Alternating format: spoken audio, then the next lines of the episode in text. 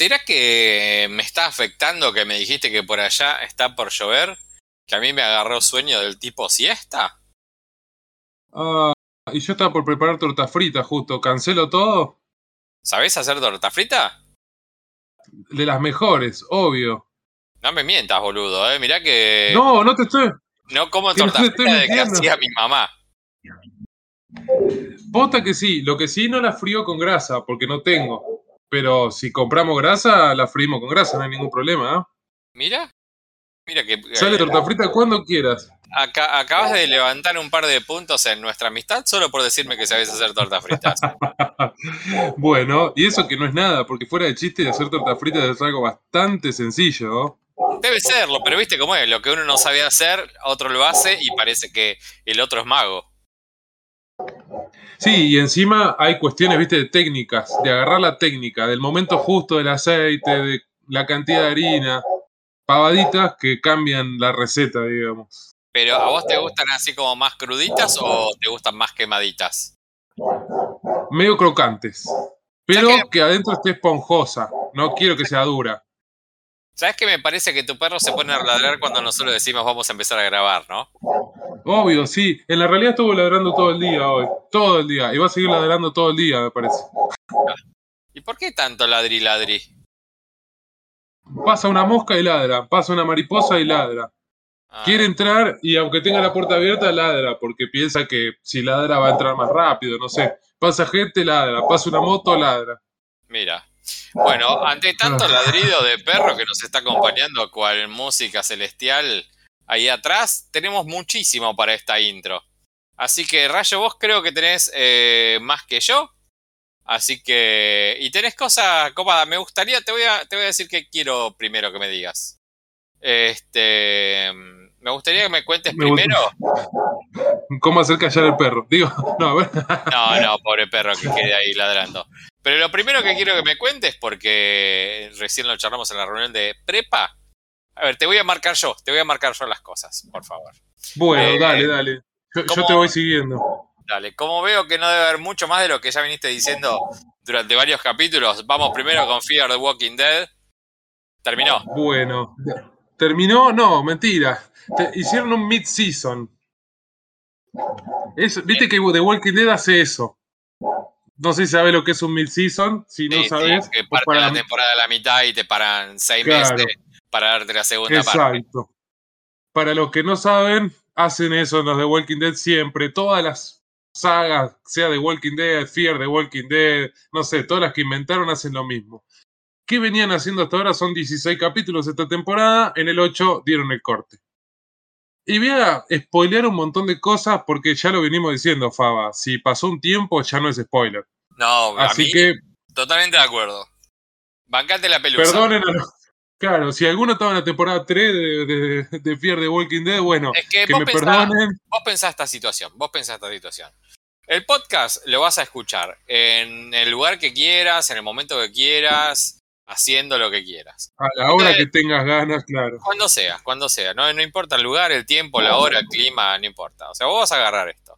Y de, de repente vas a agarrar y vas a decir, bueno, hoy vamos a comentar esto y esto que está comentando. O sea, el podcast nosotros lo sacamos, no sé, hoy y una persona que lo escucha dentro de cinco años. Cagate, man. Cagate. Si ya pasó el tiempo, cagate. Por mirar cosas bien. Claro. ¿Entendés? O sea, para mí Exacto. es totalmente avalado el spoiler. Más de dos años es avalado el spoiler. Así que todo lo que tengo que decir no es spoiler. O sea, jodete por Perfecto. Estar atrás. Exacto, sí. Y encima realmente pasó mucho tiempo. Si entras a cualquier página de Facebook, hoy te dicen más o menos cómo está el universo de The Walking Dead y cómo va a seguir. Con lo cual no voy a ser el primero en spoilear tampoco. En resumidas cuentas, temporada siete arrancó con el final de la temporada seis que... Habían encontrado un submarino nuclear y tiraron misiles por toda Norteamérica. Misiles nucleares caen en Norteamérica y matan a los zombies y la poca gente que quede dando vuelta. ¿Qué pasa? Los zombies no se van a morir con reactividad, digamos, con todo esto nuclear. Entonces son zombies nucleares ahora. Ya te ponen un panorama medio raro en la serie. Y te genera dudas de qué es lo que va a pasar a futuro.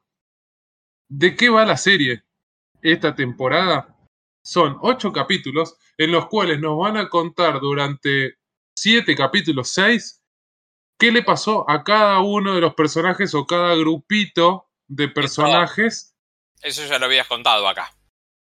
Sí, y al final nos muestran algo lógico, que era lo que estábamos esperando, cómo se encuentran todos, sus primeras batallas, porque obvio que se van a pelear. Hay uno que quiere una cosa, hay otro que quiere otra. No vamos a decir quién, pero para aquellos que sigan Fear the Walking Dead, más o menos se van a dar cuenta.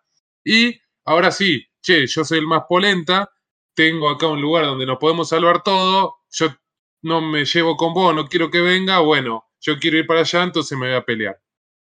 Escuchame. ¿Qué es lo divertido y lo bueno? Perdón, antes de que, de que te haga, hagas las preguntas y demás, hay un personaje, sí, que voy a spoilearlo, y es un mínimo detalle, para mí no es spoiler, que durante siete capítulos no apareció. Y todo, en todo momento se lo nombra el personaje. Y es uno de los personajes principales que viene desde la primera temporada, uno de los pocos que queda, y estábamos esperando que aparezca, y era totalmente obvio que iba a aparecer en el final de la temporada para levantar, digamos, la temporada y que todos quieran ver la otra mitad que nos queda por ver. O sea, ahora que sí, el, el cliffhanger valió la pena. El cliffhanger valió la pena. Viene una guerra, una batalla, aparece un personaje que todos estábamos esperando. No estuvo nada mal como lo hicieron. Me gustó, admito que me gustó. Tiene esas cosas de Walking Dead. Cuando decís, che, la voy a dejar de ver, si es una cagada y todo el tiempo es lo mismo, te pasan estas cosas y te enganchan. Eh, y querés saber que, qué va a pasar. Lo que pasa es que, ¿cómo vas a dejar algo que viste siete temporadas? ¿No? Cuesta mucho. Sí, cuesta, no, no sé. Es como que, aparte, después te decís, che, te faltan ocho capítulos, ¿cómo lo vas a dejar? ¿Viste? No falta nada, son capítulos de cuarenta minutos, que aparte los podés ver mientras tomás mate o cocinás. No es que tenés que sentarte a prestar, ¿viste?, atención a los detalles. ¿Muere, Así que, eh, ¿muere algún personaje ¿muere? importante? ¿Sabés que no? Importante no. Todos los personajes más o menos principales, digamos, de la historia están vivos. Y los vamos a ver, o no los vamos a ver, pero se da a entender dónde están y que van a aparecer, en, me imagino, en el próximo, en la próxima mitad. Las siete temporadas, ¿algún sí. zombie eh, se curó? No, pero acá puedo dar un dato, sí, que tanto en el cómic como en la primera temporada o segunda temporada, ya no me acuerdo qué, de The Walking Dead, la original, dan un par de tips al respecto de la cura, y hay otra saga de The Walking Dead dando vuelta que se llama The War Beyond o algo así, ya no sé ni cómo porque no la estoy viendo, en el cual dan indicios de algo al respecto. No voy a spoilear porque en el cómic se habla mucho de eso y en la serie todavía no, eso sí consideraría que es spoiler. Acá, acá contame el cómic desde el prim- la primera viñeta hasta la última, me importa tres huevos eso. Bueno, contá el cómic, ah, dejá ya la pelota. Bueno, cuento, no hay curas, es verdad que no hay curas, pero encuentran formas como de retrasar el contagio y hacer que si te muerde algún bicho de estos zombies cualquiera, puedas como vivir un tiempo más hasta que te conviertas. Bueno, no sé eh... si lo vamos a ver en la serie, porque no sé si lo van a mostrar, pero no hay cura. Y nunca dan una explicación para todo lo que están esperando, no hay explicación de por qué. Porque no tiene que ser, a ver, son zombies, la serie no te va a explicar nada de cómic tampoco. Queremos ver sangre y cómo se pelean entre los sobrevivientes. No queremos saber por qué nace este, no sé, virus zombie, por decirlo de alguna manera. Bueno, de, creo que hablaste como demasiado de esto y yo le sí. puse como onda, como para, como para que hables por demás, algo que merecía una charla de un minuto. Dos Así minutos. Que ah, bueno. Te voy a, te voy a preguntar por la segunda, que esta es una serie Dale. que sí voy a ver. Una miniserie de cuatro capítulos que vos viste el primero. La miniserie es Landscapers. Rayito, tus sensaciones del primer capítulo. Landscapers. No hable Land... mal en inglés. Landscapers.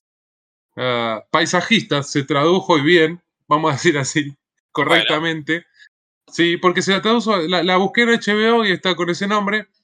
Ya que decimos de paso, serie de H B O, miniserie, perdón. Cuatro capítulos basada en una historia real. Sí, de suspenso medio con tintes de comedia.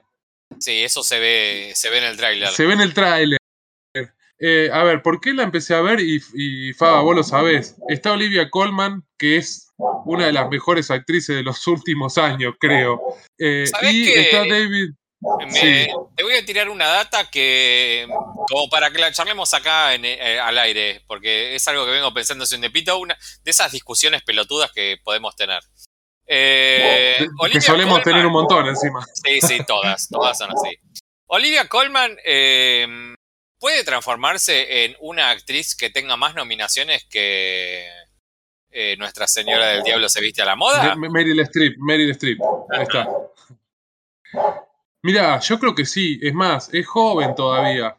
Con lo cual le da para que la nominen un par de veces más. ¿Cuántos años tiene? Esa es la, la pregunta que iba a hacer ahora. Le estoy mirando en este mismo momento. Olivia. Nació en el setenta y cuatro. Colman, edad. ¿Cómo? ¿Más chica que yo? ¿cuarenta y siete años? En el setenta y cuatro. No, no, no sé cuántos años porque no es el número, pero no, setenta y cuatro. No, acabo, lo acabo de buscar acá, cuarenta y siete años. Pensé que era más grande que yo. Mira, está hecha mierda. Sí, y acá en esta serie en particular está muy hecha mierda. No, sí, sí, sí. sí. Pero a propósito. Bueno, eh, Rayito, bueno. no, quiero, no quiero que me cuentes mucho de esto. Quiero que me cuentes, ¿qué te pareció? Me encantó. Sinceramente creo que es una miniserie, son pocos capítulos. Está muy bien armado el primer capítulo. Tiene cosas de fantasía. Voy a decir, te voy a spoilear algo, perdón. Pero tiene estéticas y formas muy parecidas a mister Corman en su forma de relato. Sí, tiene, tiene pinta. Esas, esas cosas de irse, viste, por las nubes y flashear algunas cosas. Y, y la verdad es que eso está muy bueno porque en la realidad es un drama y es un crimen y es suspenso. Es una serie que no va por ese camino. Sin embargo, la parte cómica y la parte más de, de teatral, digamos, porque tiene algo así, es impresionante. La verdad es que a, hasta ahora, yo creo que, viste, que venimos viendo miniseries y demás, y de H B O, creo que el, si todo sigue como el primer capítulo, sin mucho spoiler, sin contar de qué se trata, de nada incluso, me parece que puede ser una de las grandes revelaciones del año. Perfecto, perfecto. Eh, sí, esta no te quería tirar como una primera sensación nomás, porque esta va a ser algo que vamos a hablar cuando termine. Eh, ahora que sí, ya nos sí. están terminando y que varias. Recomendamos que, que, la, que la miren todos, así después pueden opinar y escucharnos, porque creo que les va a gustar. Es como apta para todo público, digamos, porque tiene un poquito de todo. Viste que siempre decimos, che, ¿te gusta esto? Bueno, si te gusta Marvel, me parece que acá encontramos como esas series que le gustan a todo el mundo, que, que sí. no te puede fallar. Y aparte, por lo poquito que se ve en el tráiler, eh, tiene como una cosa de suspenso, thriller, comedia, que ya con esos tres eh, tópicos abarcaste al noventa por ciento de la gente que mira cine o series. Así que... Eh, sí. Y ella, bueno, ella ya en el tráiler ya muestra nomás que tiene una actuación del carajo. Este, el que hace de su marido tiene pinta como que le, cor- le corre un poco de atrás.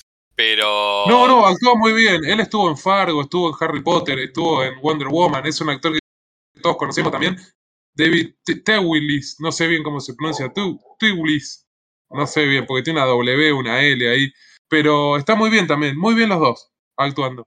Eh, voy a bueno. comentar solo una pavadita, que ya te la spoileé a vos y que me parece raro, pero que estuve viendo que es muy normal en H B O en sus nuevas producciones, que es que la serie cuando arranca, arranca en el set de filmación. Están filmando... Mientras están todos acomodándose y se escuchan, che, sonido, anda, che, la cámara aquella se ve, sacala del plano, que arranque la lluvia, acción, y después arranca la serie. Ok, me, me obligas a preguntarte eh, eh, que me digas sí. otra, otra serie que empieza así, porque ahora ya no me acuerdo. Otra serie que empieza así es una que vamos a ver y vamos a hablar en próximos capítulos, que es Escenas de un Matrimonio, ah, que sí, también es de H B O. Viene, esa viene esta semana o la que viene. Sí, sí, que ahí y también, está, ahí está, está nuestro, Oscar mi amiga Colors, la mejor voz de la Argentina, diciéndome, tenés que verla, tenés que verla, tenés que verla, tenés que verla. Me viene limando hace un mes, así que va a entrar, va a entrar. Así que... No sé si la semana que viene, pero... Puede sí, ser, sí, la semana que viene la metemos, sí, sí. Mira, me comprometo viene, acá. Rayito, la semana que viene tenemos el final de The Shrink Next Door. Y eso me parece que oh. nos va a hacer hablar mucho. Así que por eso no quiero prometerlo. Pero puede ser que puede ser que entre. Este, y no sé, Rayo, eh, a mí me interesa que me cuentes, porque cuando me, me tiraste el nombre, o sea, no, no te voy a preguntar más de Landscapers, porque es okay, algo que sí, vamos, vamos a, a dejarlo todo para el final, pero seguimos vamos, en H B O. Este, seguimos en H B O, eh, las dos que quedan, la mía y la tuya, que quedan de H B O. Cuando, me dijiste, eh, cuando me dijiste I'm Just Like That, la verdad que dije, ¿qué, qué será esto? No me sonó para nada. Pero después cuando dijiste, eh, sí, es la nueva, es la reversionada nueva. No, no es una reversión, es, una... es como una vuelta. No, no, antes... eh, claro, es la, exacto, sí. Es la vuelta, antes, la pre... Claro, antes eran, mina, eran, antes eran minas de treinta y pico, pre cuarenta, y ahora son minas de cincuenta ya arraigados. cincuenta, casi sesenta, sí. Así que exacto. Es la que es, es, es eso. O sea, con Kim Cattrall es que se sigue... te sigue odiando, por eso no, no, no aparece. Y bueno, las que antes eran cuatro en Sex and the City, que es lo que estamos hablando, el reentré de Sex and the City, es, eh, ellas tres ahora siendo mujeres cincuentonas, casi sesentonas. Así es. Y nada, a ver, como buen fan de H B O, y ya que vi Sex and the City, películas, series y demás, tenía que ver de qué estábamos hablando y comentarles a todos nuestros oyentes que quieran saber al respecto. Eh, ¿Qué decir? Estrenaron dos capítulos.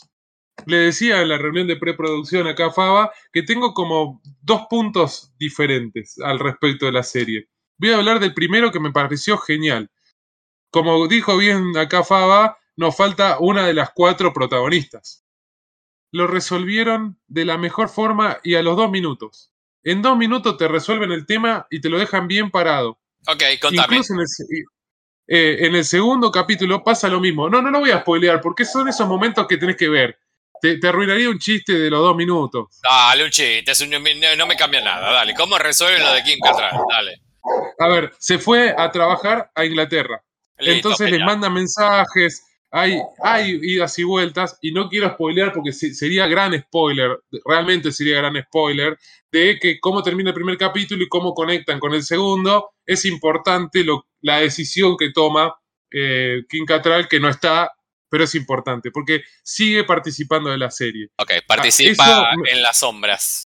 Exacto, viste, con un mensajito de texto, con un mail, con una aparición de las cosas que hacía ella. No voy a mencionar nada porque sí sería spoiler realmente. Eh, pero está muy bien resuelto.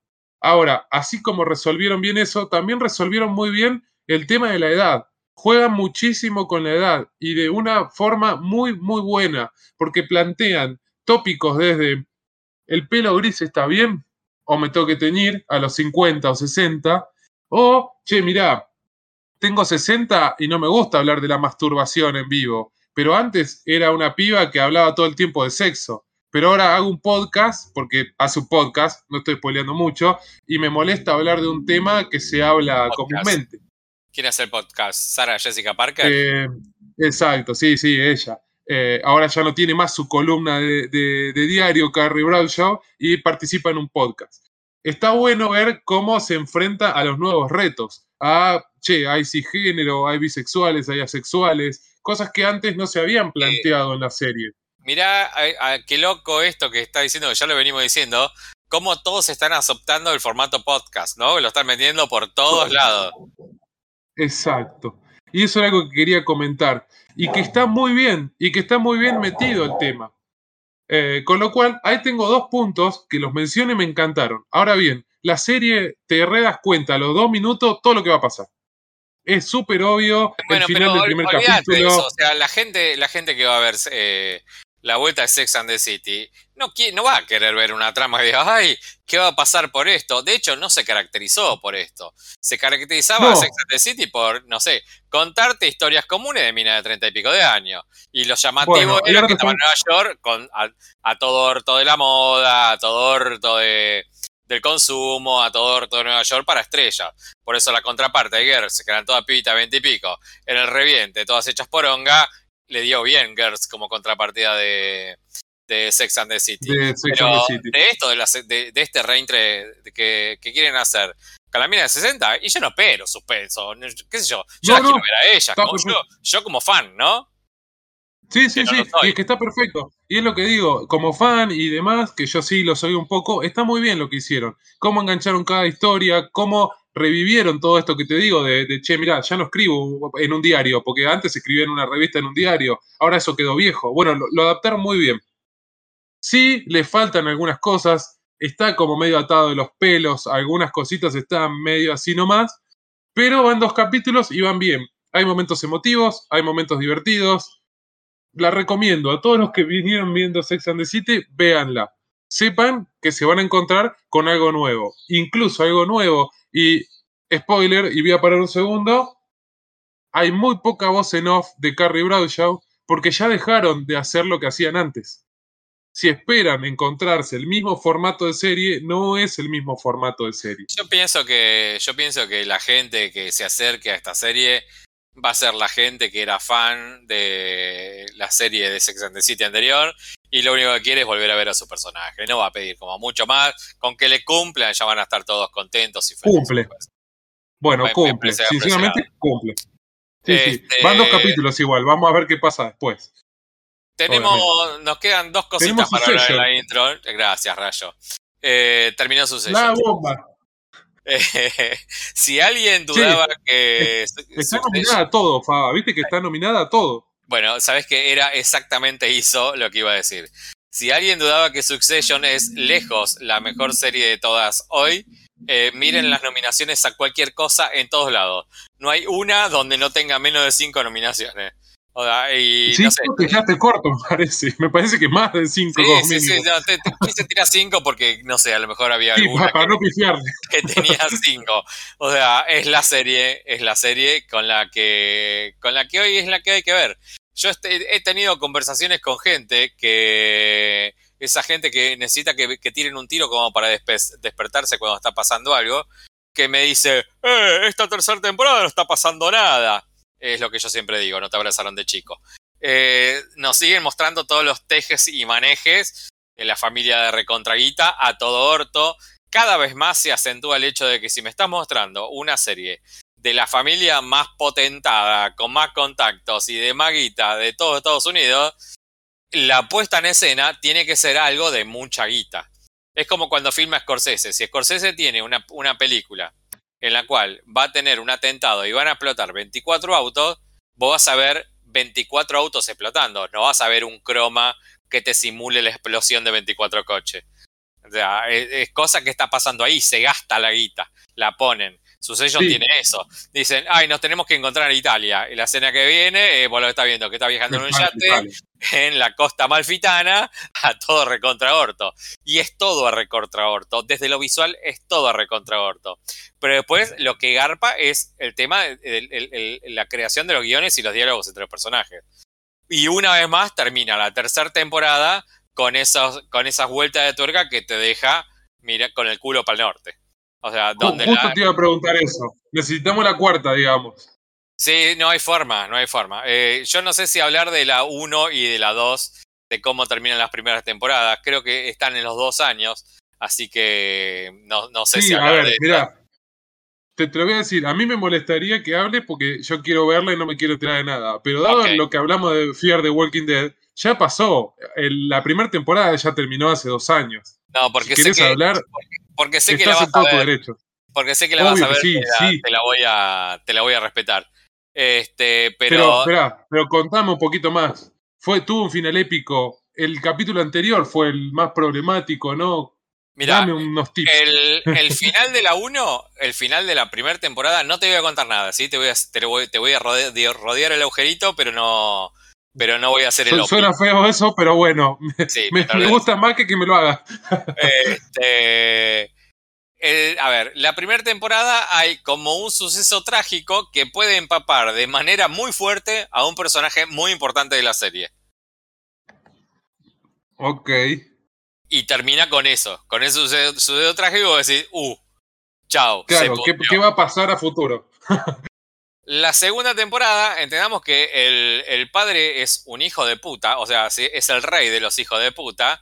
Este, Creo que lo dijiste varias veces, sí, en el podcast. Eso. Sí, sí, o sea, son, son todos una manga de mierdas, todos, todos y cada uno son todos unos oretes. Hasta el que vos digas no es, sí, también es. Este, la segunda temporada tiene un final en el cual uno de los hijos... parece que va a acatar una orden muy fuerte del padre, ir preso, por ejemplo, y el pibe se da vuelta y hace algo que te de, esa, esa escena que decís, dame ya la tres. Y esta, o sea, el, eh, a ah, ver. Qué lindo. Y esta, la tercera temporada, entendemos que el, tiene como mucha actualidad, o sea, el tipo es como el capo de todos los medios este, te, te, televisivos. Imagínense Clarín en Estados Unidos. El, el chabón controla todos los diarios, todos los canales de noticias, eh, toda la prensa, pero si es a nivel guita, ya la gente está dejando de comprar diarios, ya la gente está dejando de confiar en las noticias, ya la gente está mi- dejando de mirar noticieros. Entonces sabe que es un imperio que tiende a morir. Entonces, desde la primera temporada, que se refuerza totalmente en esta, está queriendo como vincularse con gente más asociada a medios. Que Kendall, que es el hijo, el, como el que más le disputa el poder al padre, es el que se lo dice desde el primer capítulo. Papá, hay que ir por acá. O sea, no tenemos que meter en los juegos, en los eSports, en las transmisiones de deporte. Sí, sí. El que está eh, más en la actualidad sabe lo que son los medios, sí, obvio. Y el viejo como que se resiste, se resiste, se resiste, pero está viendo que se le está yendo, se le está yendo de control. A ver, el viejo también tiene compañía de barco, crucero, a todo orto, ¿eh? No, no es un nene que está solo en los medios. Este, así que todo, toda esta tercera temporada gira en la, en, en el final de la segunda, que es donde se le da vuelta a alguien, es la lucha contra ese alguien que se le dio vuelta, y qué va a pasar con ese alguien que se le dio vuelta, y la búsqueda de los dos, el que se dio vuelta y el que sigue firme, en cómo acaparar la nueva atención de los medios, de, de la nueva atención de, de, lo, de los nuevos desarrollos. Podcast, cine, juegos. Sí, ¿verdad? Sí, blog, Instagram o lo que fuese. Exactamente. Pero bueno, ¿qué pasa al final de la, de la tercera temporada? Donde dicen, bueno, es por acá, alguien que no esperabas en lo más mínimo, pero cuando decís, pero sí también es un hijo de puta, ese que vos decís, este no puede ser, también los caga a todos, a todos. A todos los caga y termina la serie ahí. Con todos con cara de pregunta diciendo, ¿cómo puede ser que esta persona nos haya cagado tanto?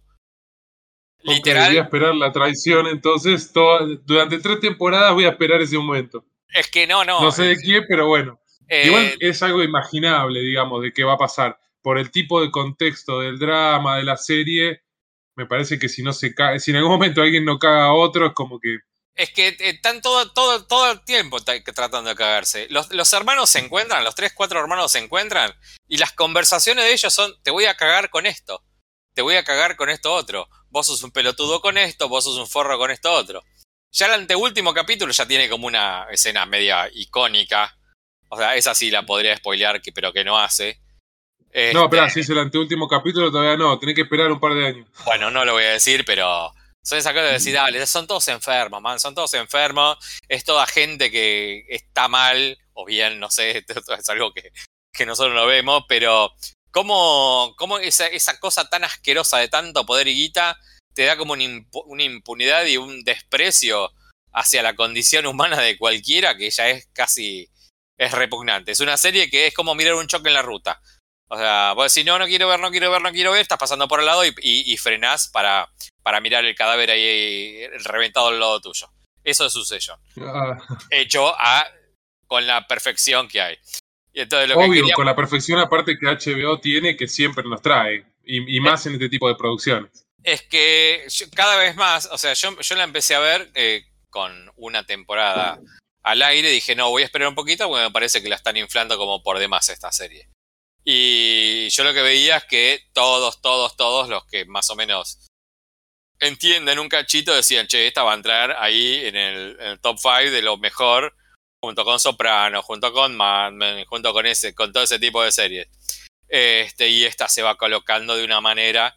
Yo me acuerdo cuando empezó esta, esta, esta tercera temporada dijimos, es muy difícil que desbarranque como para que se caiga de, esa, de esa altura. La verdad es que no desbarrancó nunca, maneja un nivel intelectual de la concha de la hora de toda la serie. Todo lo que van a esperar que, eh, que pase algo como estridente, lo, eh, pasan cosas súper estridentes para mí, súper potentes, súper fuertes. Pero bueno, necesitas como un cierto skill, como una cierta inteligencia, como una cierta captación de lo que está pasando a tu alrededor, como para darte cuenta que lo que está pasando es re heavy. O sea, yo veo que eh, la media de, de series o películas yankee tienen como una introducción a, al espectador como para que entienda lo que está pasando. ¿Por qué eran grandes los eh, Sopranos o Mad Men? Porque no hacían esa presentación. Corre vos. O ¿Sabes sea, que justo te iba a decir eso? Claro, vos como espectador, pasa eso. Claro, vos como espectador tratá de entender lo que pasa. Yo no te lo voy a explicar. Esto es lo que está pasando. Sí. Si vos entras a una oficina y, y en esa oficina estamos hablando, no van a frenar todos los que están en la oficina para explicarte a vos que recién llegaste. Las series inteligentes te tratan como un tipo que recién llegás. Entonces vos te tenés que eh, y adaptar a la velocidad de lo que está pasando. Y si no, te pasa por el costado. Entonces, esta es una gran serie que trata al espectador de forma inteligente. Y es lo que yo quiero que me pase a mí.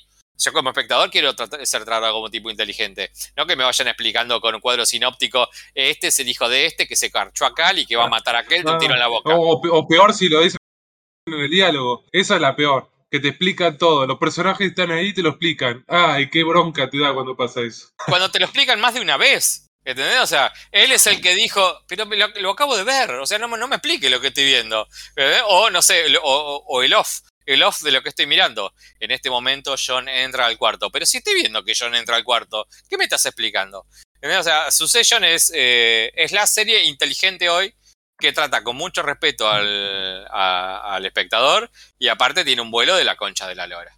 Este, no sé, si ¿qué es lo que decíamos? Así que la recomendamos. Sí, sí, sí, sí, sí. Para mí, Rayo, esta es eh, tu época vacacional ahora es la que tendrías que ponerte a tono. Sí, sí, es que ahora termina The Shrink Next Door y termino de ver eh, eh, Hawkeye y demás y, y arranco con esa. No, no queda otra. Sí. Este, si querés hacemos un repasito de los, pre- los premios así rapidito. De Te dejo que guíes a vos. Como la película que viene, vos solo vas a hablar porque yo no la vi. Me hice la rata esta vez del cine. Dale, te dejo que, que tome la posta. Bueno, eh, salieron las nominaciones de los Globos de Oro. Este, vamos a decir algunas nominaciones así medio rapidongas, como para ver qué opinamos. Este, así que nominadas para mejor película musical o comedia. Recordemos que los Globos de Oro se dividen en comedias por un lado y dramas por otro. Y lo mismo hacen con las series, con televisión. Es, es de esos premios que, pre, que premian cine y premian televisión. Para mi gusto son como muy polite, son como muy, muy, las, las presentaciones y los premios son como más familiares, le van, le apuntan un poquito más a, a lo comercial. Este, así que las, mejor, las películas nominadas a mejor película como musical o comedia son Cyrano, que es una reversión de Cyrano de Bergerac, en el cual Cyrano lo hace el enano de, de Game of Thrones. Peter Linklater. Linklater. Tinkagel. Oh, este, este, este muchacho, lo que tiene esto, lo que vi, por lo poquito que estuve chusmeando, es un musical. Así que se la espera, se la espera este, reversionado. Nunca vi que de Cyrano haga un enano. Y encima que es un enano que actúa bien. Una de las po- cosa, pocas cosas buenas que puedo hablar de Game of Thrones es que el chabón laburaba muy bien. Después tenemos nominada Don't Look Up, que es la que vamos a estar hablando casi a fin de año en un y par de la semanas. Otra este que es eh, la peli la nueva de DiCaprio, Meryl Streep, eh, Jennifer Lawrence, Jonah Hill Jonah Hill todos este parece que es una comedia en la cual se anticipa la caída de un meteorito a la Tierra y en vez de actuar el gobierno como para tratar de salvar a todos están más pendientes de lo que dicen las noticias y los de que dan las noticias están más preocupados en vender que en salvarse básicamente. Después, tenemos una que hablamos en el especial de la semana pasada. Está sí. Licorice Pizza, que ya dije yo. Que, quiero verla. sí, sí, que ya dije, de, dentro de, la, de los trailers, este es el trailer creo que más me gustó. Que esta no tenemos idea cuándo lo vamos a conseguir, Rayito. No, si hace... para mí va a ser antes del Oscar, febrero, pone enero ahí antes del Oscar. ¿Vos decís? Porque se estrenó sí. ya en Estados Unidos esta. No, todavía no. Se estrena, creo que en los próximos días. Me parece que también eso nos complica. Sí, vamos a ver, vamos a ver, pero porque bueno. Viste eso... que son, son, son de festivales estas pelis. La gente ya las vio porque, no sé, la presentaron en San Sebastián. Bueno, así cualquiera, pero no todo claro, va a San Sebastián. Lo que pasa que lo que pasa para que entren los Oscars tiene que darse en el cine. Así que antes de por, fin de año tiene es que, que por eso te dije, para mí lo van a dar antes de fin de año, te lo estrenan y listo. Sí, sí, sí. Después sacaron una no. sorpresa. acá me sorprendió, me, me sorprendió muy gratamente, porque es una peli que hablamos muy bien, y así que como estoy hablando mucho, para tomar un poco de agua te dejo que hables vos. La peli es Tick Tick Boom. Sí, y yo sabes que no me sorprendí, porque la verdad está muy bien Tick Tick Boom, me parece una gran serie, una, perdón, una gran película. Eh, a mí me hizo llorar, me generó emociones, es un musical. Eh, y a ver, sin haber visto Cyrano y sin haber visto la próxima nominada, que vamos a hablar en breve, me parece que dentro de la categoría es una película que está bien que, que entre.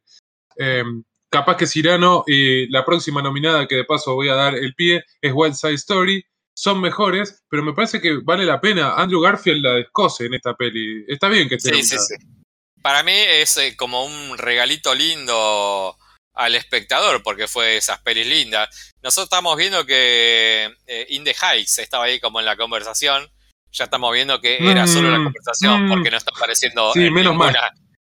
No estaba apareciendo en ninguna, en ninguna nominación. Este, pero sabes que hay un actor que... que está nominado por In The Heights. Anthony Ramos está nominado como mejor actor eh, musical. ¿Y qué, cuál era? En In The Heights. El protagonista, el pibito. ¿El pibito? Mira. Sí, eh, que no me lo esperaba, eh, te juro que no me lo esperaba. Qué sé yo, no sabe, capaz que no tenía a quién llamar. Eh, sí, no, bueno, pero tenés que nominar a alguien más. Que es, claro, por eso. Para completar, viste, el que seguro pierde. Sí, sí, sí, tal cual, el que fue, el que fue a comer gratis. Este, y bueno, la última, claro. la última de musical o comedia es West Side Story. Que sépanlo, va a estar en todos lados y es lo que vamos a hablar en la próxima sección. Este, y después las de drama, acá eh, anduvimos bien, Rayito, con, la, con el acierto. Sí. Este, bueno, la que dijimos me, hasta me sorprende ahora, una. Era, sí, bueno, es, que es un error. Ah. Este, la mejor película de drama, esta que hablamos realmente muy bien, que fue Belfast. Sí, eh, por favor. Está muy bien esa peli ahí. Después, ojalá no que gane. Después no sé cuál es Coda. Coda, que la nombramos en este, en este podcast, es la de, la de los sordos. Coda es la sigla. Ah, de... esa es. Sí, a mí me gustó, pero... a vos no tanto, pero tampoco hablamos tan bien de la película. Sí, qué raro que esto esté acá. Mirá, bueno, voy a saltear la que está mismo. Ahí. Voy a saltear no, la eh. que la queremos dejar para, para el final. Eh, la semana bueno, pasada hablamos de King Richard. Eh... Mejor película, no sé. Él está muy no bien. Sé, pero tampoco está mal que esté nominada. Sí, no sé, me parece que hay otras, qué sé yo. Y después una que, eh, que dijimos que iba a ser polémica, pero que la película estaba realmente muy bien. Que tiene que es, estar, sí, es sí. Es la producción de Netflix, The Power of the Dog. Y acabamos con la película. ¿Qué hace Duna acá? No sé, para mí por plata puede ser. Porque hay tanta plata invertida que la tenés que nom- nominar a algún premio. Y sí, onda que si gastaste tanto en la guita, también le pones un, un numerito a toda esta gente como para que, no sé, como para claro, que... Claro, no, y para que levante más vuelo, no sé. A ver, igual si me nominaste Coda, me, está bien que puedas nominar Dune, no me parece mal, digamos. Sí, sí, la verdad que sí. Después tenemos para Mejor Director, que acá es donde se mezcla todo con todo, acá es donde... Empecé a... Claro, acá no importa si hiciste musical, comedia, drama, claro, acá, no, pelea. Acá, es, acá es mejor director. Eh, Kenneth Branagh por Belfast, lo cual es un acierto, oh, sí. Por donde lo mires. Está, listo. Ganó, este... cierren la nominación, cierren acá. Cerrá, cerrá. Jane Campion por The Power of the Dog, también es un acierto por donde lo mires. Este, Steven Spielberg por West Side Story, que va a estar en la conversación de una manera, rayo, esta película. Este, y acá después, Maggie Gyllenhaal por The Last Dota. ¿Cuál es? La última hija. La, perdón, ¿esta la vimos? Todavía no la vimos. No, no, todavía no la vimos. Y hay que verla esa. Es un pendiente. La chica todavía perdida. Todavía no se estrenó. No, no vi ni... No vi, no vi nada no sé de esto, nada. No, no vi ah, ni no sabe lo nada, que es. No. Ah, bueno, no sé si querés te podemos spoilear de acá. Es de Olivia Colman, justamente. La que acabamos de mencionar. Ajá, ¿y de qué va? ¿Sabés algo? Es un, es un drama. Eh, la verdad es que no, viste que yo no, no me quiero enterar mucho de esa información. Te puedo dar tips de quién trabajan. Porque sé que está Dakota Johnson y Jesse Buckley y Ed Harris. Sé que son todos los cuatro actores que están y es otra de esas que andan ahí, viste, en la, ah, en la listado sé, de los premios. Sí, sí, sí, ya sé cuál es. Ya sé cuál es. La mina creo que es una... Sí, ahí tuve que chusmear un poquito y me vino a la mente. La mina creo que es una escritora que está en la playa con una familia al lado. La familia tiene como una hija y empieza a relacionarse con Olivia Colman, que está sola ahí tomando sol en la playa. Y de repente pasan cositas con esa hija que desaparece. Sí. Y después... Pero se estrena a fin de año en Netflix, así que todavía no... Creo que el treinta y uno incluso se estrena. Y después, mejor director, Denis Villeneuve por Duna. Y sí, es que viste que es como va de la mano, los Oscars hacen lo mismo. Si estás como mejor película, casi seguro estás como mejor director. Que yo no entiendo, yo no entiendo que premien un director que filma con un croma un, de, do, de dos horas, dos horas veinte.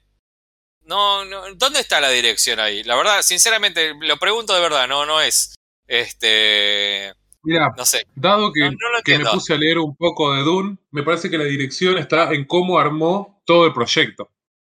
En cómo tomó dos proyectos ya armados, el de Jodorowsky y el de Lynch, y cómo lo transformó en algo completamente nuevo. Si hablamos por ese lado, yo te digo que vale, hay un puntito, no me parece que esté mal. Como película no la nomino, pero como director hay un gran trabajo, me parece, ¿eh? Qué sé yo, no, no sé, no sé, no, no, me, no me cierra, ¿eh? Después, eh, tenemos mejor película extranjera, Argentina afuera. Eh, pero me, me encontré con cositas acá, en mejor película extranjera. Tenemos compartimiento número seis, esta no tengo idea cuál es. Alemania, Rusia y Finlandia. Después, eh, Drive My Car, que vimos que... Sí, lo que dijimos ganó, que teníamos que ver.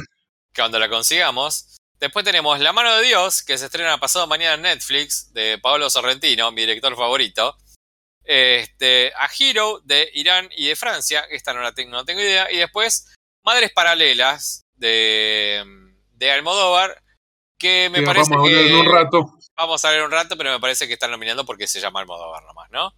Y después, a ver, espera, quiero ver alguna otra cosita, así rapidito... Eh... ¿Sabes qué me pareció raro? A mí te cuento algo de las nominaciones. Como Dime. Mejor guión está eh, nominado Aaron Sorkin eh, por eh, veinte Ricardos, pero no está como mejor película, no. Como mejor director. ¿No te parece raro? Me, la nom- me nominás a Nicole Kidman incluso como mejor actriz, pero la película no. Es que es raro. Es raro, es raro, es raro. Es raro porque sí. Está Javier Bardem también nominado, entonces me parece que, no sé, algo falla ahí en, en la lógica. Bueno, acá tenemos, eh, a ver, quiero buscar, a ver, espera, espera, eh, déjame ver que yo voy chusmeando, voy a mirar todo lo, todos los, los premios que hay, voy a decirme ese o ese o ese, tenemos... Para mí no, no, no quedan muchos.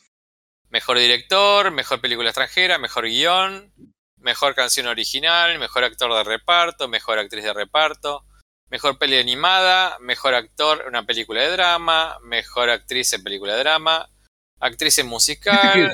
Actor. En, en actriz musical entró Marion Cotillard por Annette. Eso es raro. Mira, sí. Eh, mejor banda sonora. A ver, televisión. Mejor actor, no, vamos a lo, a lo, a los a las series. A, a la posta. Mejor actriz, mejor actor, mejor actriz, mejor actor, mejor actriz, mejor serie. Okay. Mejor serie. Yo pienso que acá. Televisión, eh, musical o comedia. Sí, yo llegué a la otra. Eh, ah, bueno. Bueno, vamos con esa. Mejor. Ok, dale. De- Decilas vos, dale, dale. Yo tengo la, acá la otra. Dale. Tenemos The Great, que no la vimos. Yo la ¿Sabemos vi. de qué se trata? ¿La sí, viste? Yo, ah. yo la vi, yo la vi. Es una, ¿Está es bien una que comedia, está nominada? Está bien la caracterización. Es una comedia livianita. Está muy bien llevada adelante. Pero como en serie en sí es livianita.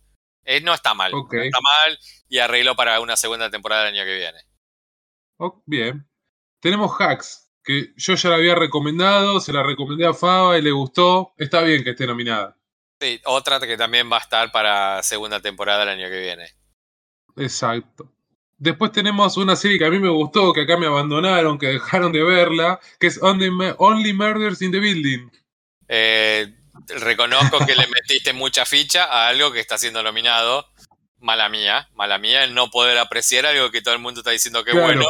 Y yo no hay forma que le entre. Ah, es más, están nominados los dos actores principales, están todos nominados a un montón de premios, así la que... Pre- la pregunta es, sí. ¿Ella está nominada? Ah, ah, dejamos la intriga para después. Eh, que, no se va a contestar la... No, no, me parece que no, que ya no está nominada. Y qué sé yo si nominarla. Igual si la nominan la van a poner en contra de Jen Smart y va a perder. Y sí, contra eh, quien te... la de Hacks. Le ponen una escoba eh, bueno. a una puerta y gana la escoba, te digo. Eh. Uh, después está Reservation Dogs, una serie de Taika Waititi, que es ahí una cuestión medio de, de los indios norteamericanos, o nativos, perdón, norteamericanos, mezclada con algo de Tarantino y una, un juego ahí medio a lo clásico de él, medio bizarro. ¿La viste? Está en boca de todos. No, vi el tráiler, porque... como lo vi que está nominada, me tuve que ver el tráiler. Por eso cuento de que va medio así. Pero me llama la atención ahora que está nominada. A mí me llama la atención, que es algo que yo veo que entró en las nominaciones. Que veo que se venía hablando en nominaciones. No así en la gente. No, no veo que la gente esté hablando de esto. Pero sí no, veo que está entrando en las nominaciones. Y me sorprendió, digo, porque a vos Taika Waititi te gusta. Y eh, Reservoir Dogs es perro de la calle. De, de, de, Tarantino, de Tarantino, sí. Que también te gusta, así que te entra por todos lados. Sí, pero bueno, quedó ahí rezagada, me olvidé o la dejé pasar y bueno, ahora vi el tráiler, nada, ahora tengo ganas de verla, así que posiblemente eh, en próximos podcasts tengamos alguna, alguna mención y sepamos de qué se trata. Igual y después creo, viene la joyita. Claro, creo que te iba a decir eso, creo que no me dijiste todavía la que iba a ganar. Claro, es que la dejé para el final, y la que va a ganar, sépanlo, Ted Lasso, ya no podemos decir más nada de la serie, ¿no? Sí, lo único que podemos decir es que estamos esperando que vuelva la, la temporada La nueva, tercera ¿no? temporada, claro. Este, y después, vamos, así lo cerramos con esto, Rayo. Dale. Eh, quiero ver que, no sé, yo pienso que dijeron, vamos a poner cinco series como para que no moleste directamente ahí, porque todos sabemos quién va a ganar. Así que... Claro, una pusieron. Serie que me parece que venimos hablando.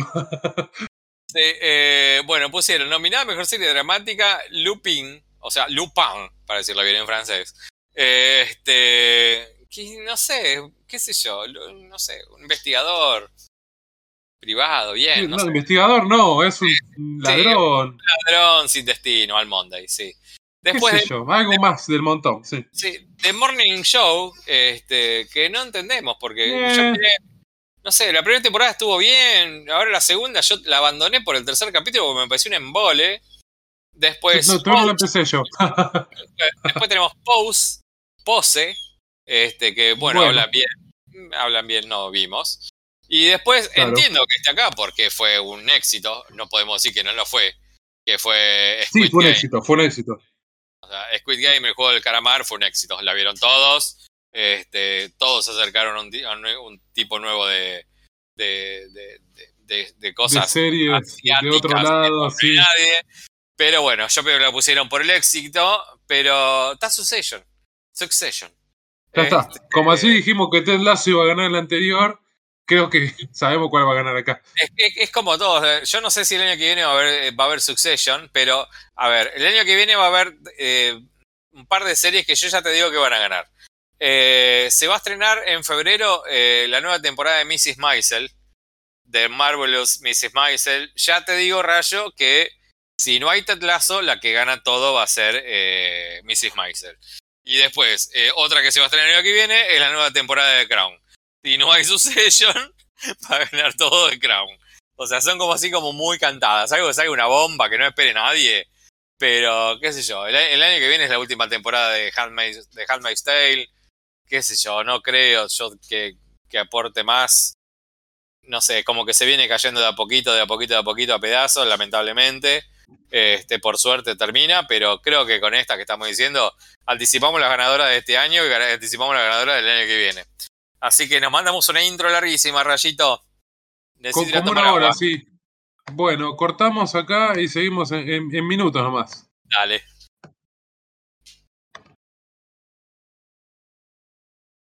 Una de cine. Qué difícil que es determinadas comer, comer determinadas comidas. Que vos necesitas hablar como rápido y te cuesta como masticarlo. Creo que el sí, puesto número uno... secas. Claro, bueno.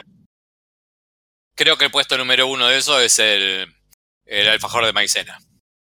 El alfajor de maicena está, sí. Las vainillas también son secas si no las mojás, eh. Ojo. Pero hay que ser medio un artista para mojar la vainilla. Sí, obvio, porque el noventa por ciento de las veces se rompe. Y peor, sí. Imagínate mojar un alfajor, un alfajor de maicena. Yo creo que te quedás sin té directamente, más o menos. No, el alfajor de maicena no se moja, no sea sacrílego. Ahora, ahora, mira, voy a cortar, vamos a cortar de grabar y voy a ir a comprar un alfajor de maicena solo para mojarlo. En un café con leche, bien rico. Esperemos que si cortás y venís eh, te mejore un poco la conexión que se te está cayendo a pedazos. No, olvidate eso, no, no, jamás va a mejorar. Acá cada vez anda peor el internet. Que alguien hable con los, con, no voy a decir el apellido porque si están escuchando es un problema, con, con los lords de acá de San Luis y le, por favor, que nos cedan los mil megas pronto.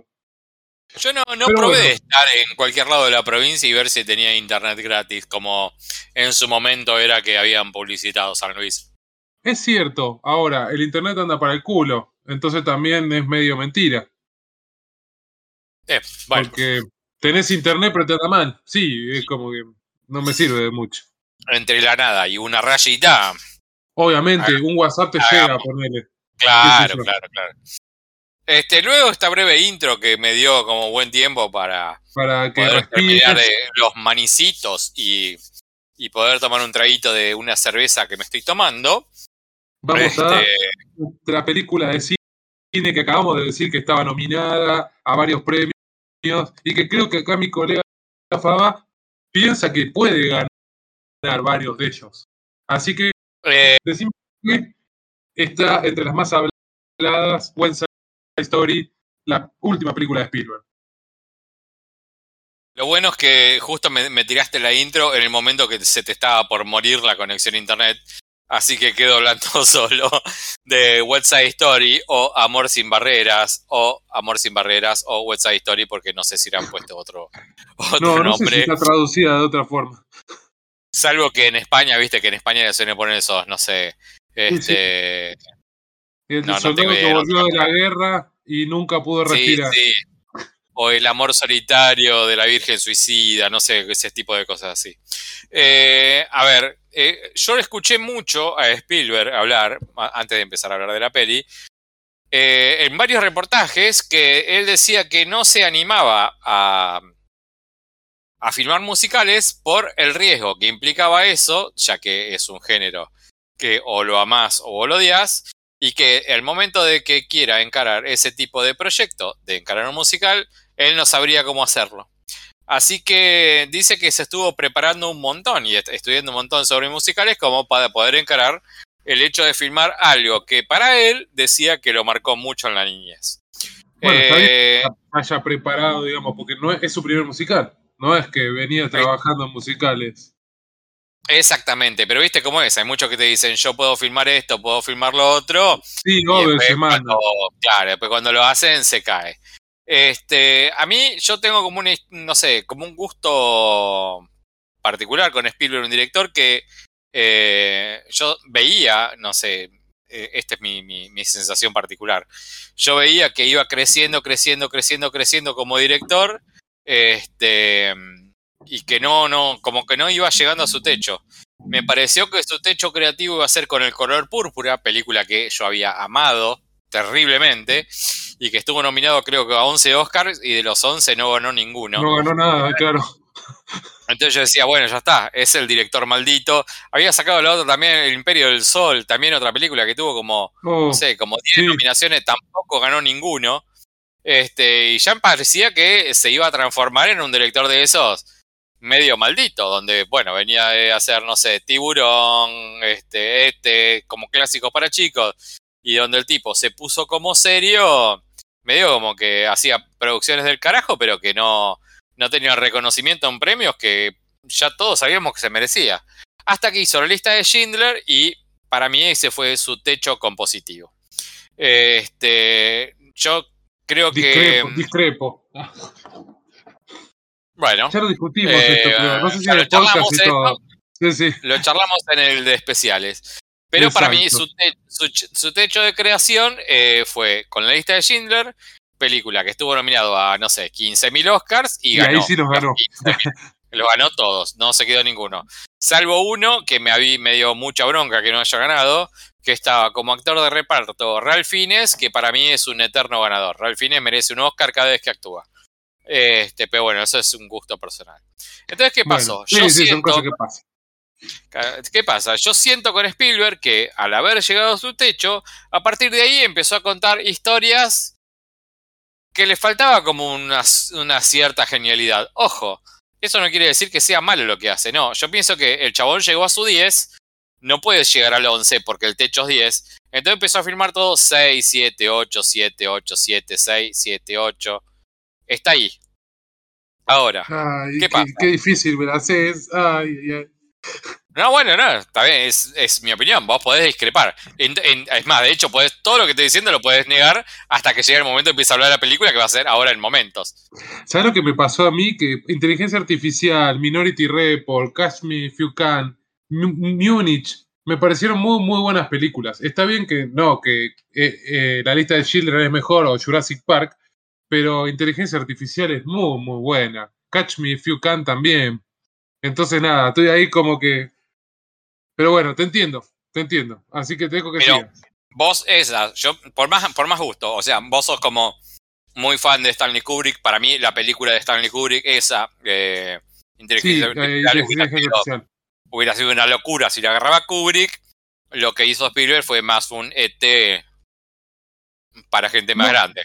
No sé, porque tiene un montón de cuestiones conceptuales... Y si vos lees los libros, me parece que está muy bien adaptado. Pensá que son tres cuentos dentro de un libro de cuentos. Está, está bastante bien, pero bueno, no estamos hablando de esto. Sigamos, porque es verdad, después para, hizo La Guerra de los Mundos, que no está tan buena. Lincoln no es una buena película. Ready Player One hizo mierda un libro. Así que entiendo por el camino que vas.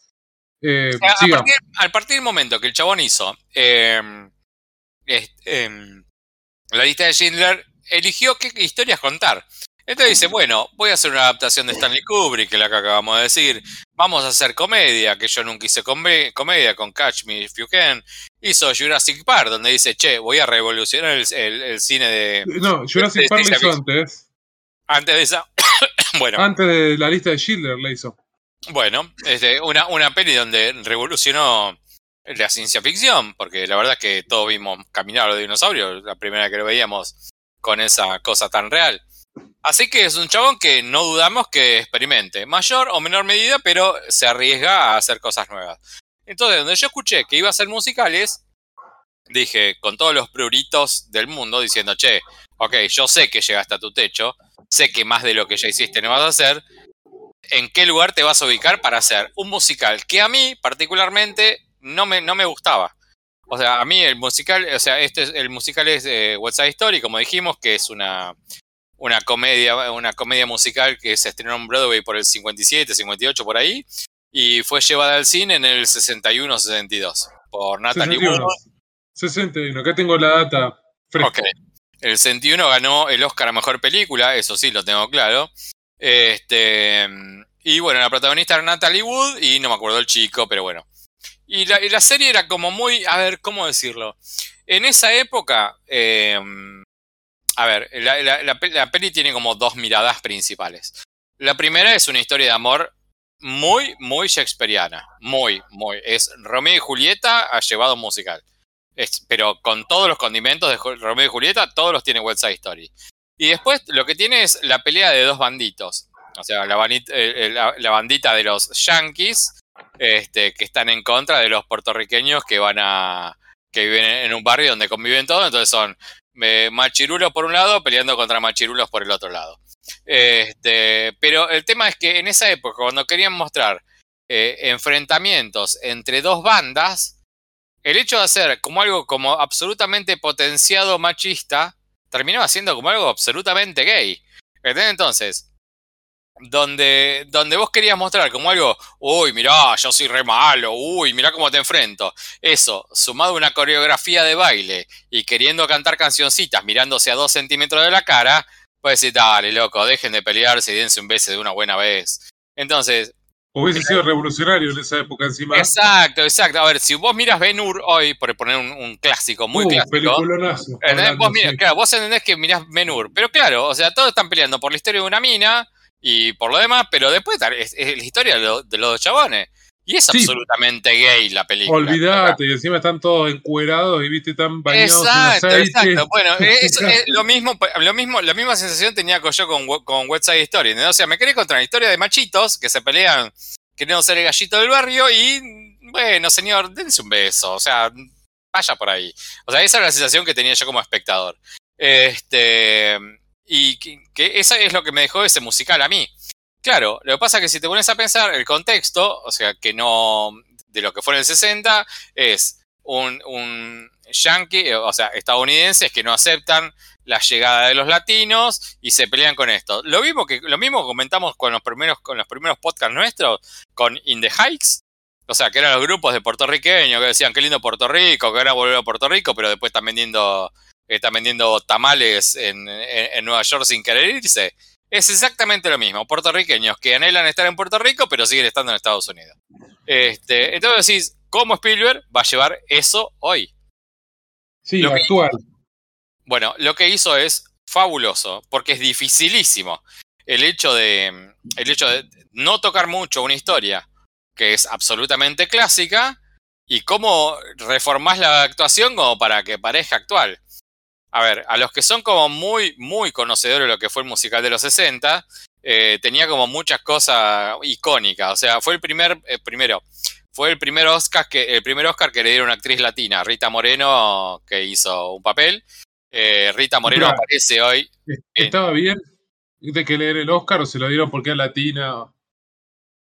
Cantaba bien las canciones, este, qué sé yo, para mí, viste que en ese momento como salió Al Maestro con Cariño, le damos el primer Oscar al mejor actor al primer negro. Claro, exacto, eso mismo. O sea, era muy, muy sesentas, ¿entendés? O sea, era muy de, bueno, vamos por acá. Okay. Qué sé yo, y, para y la mí, peli tampoco merecía el Oscar. La peli gustó, para vos? mi gusto no me gustó. No, gustó. Okay. O sea, y es una década que está más yendo por la épica.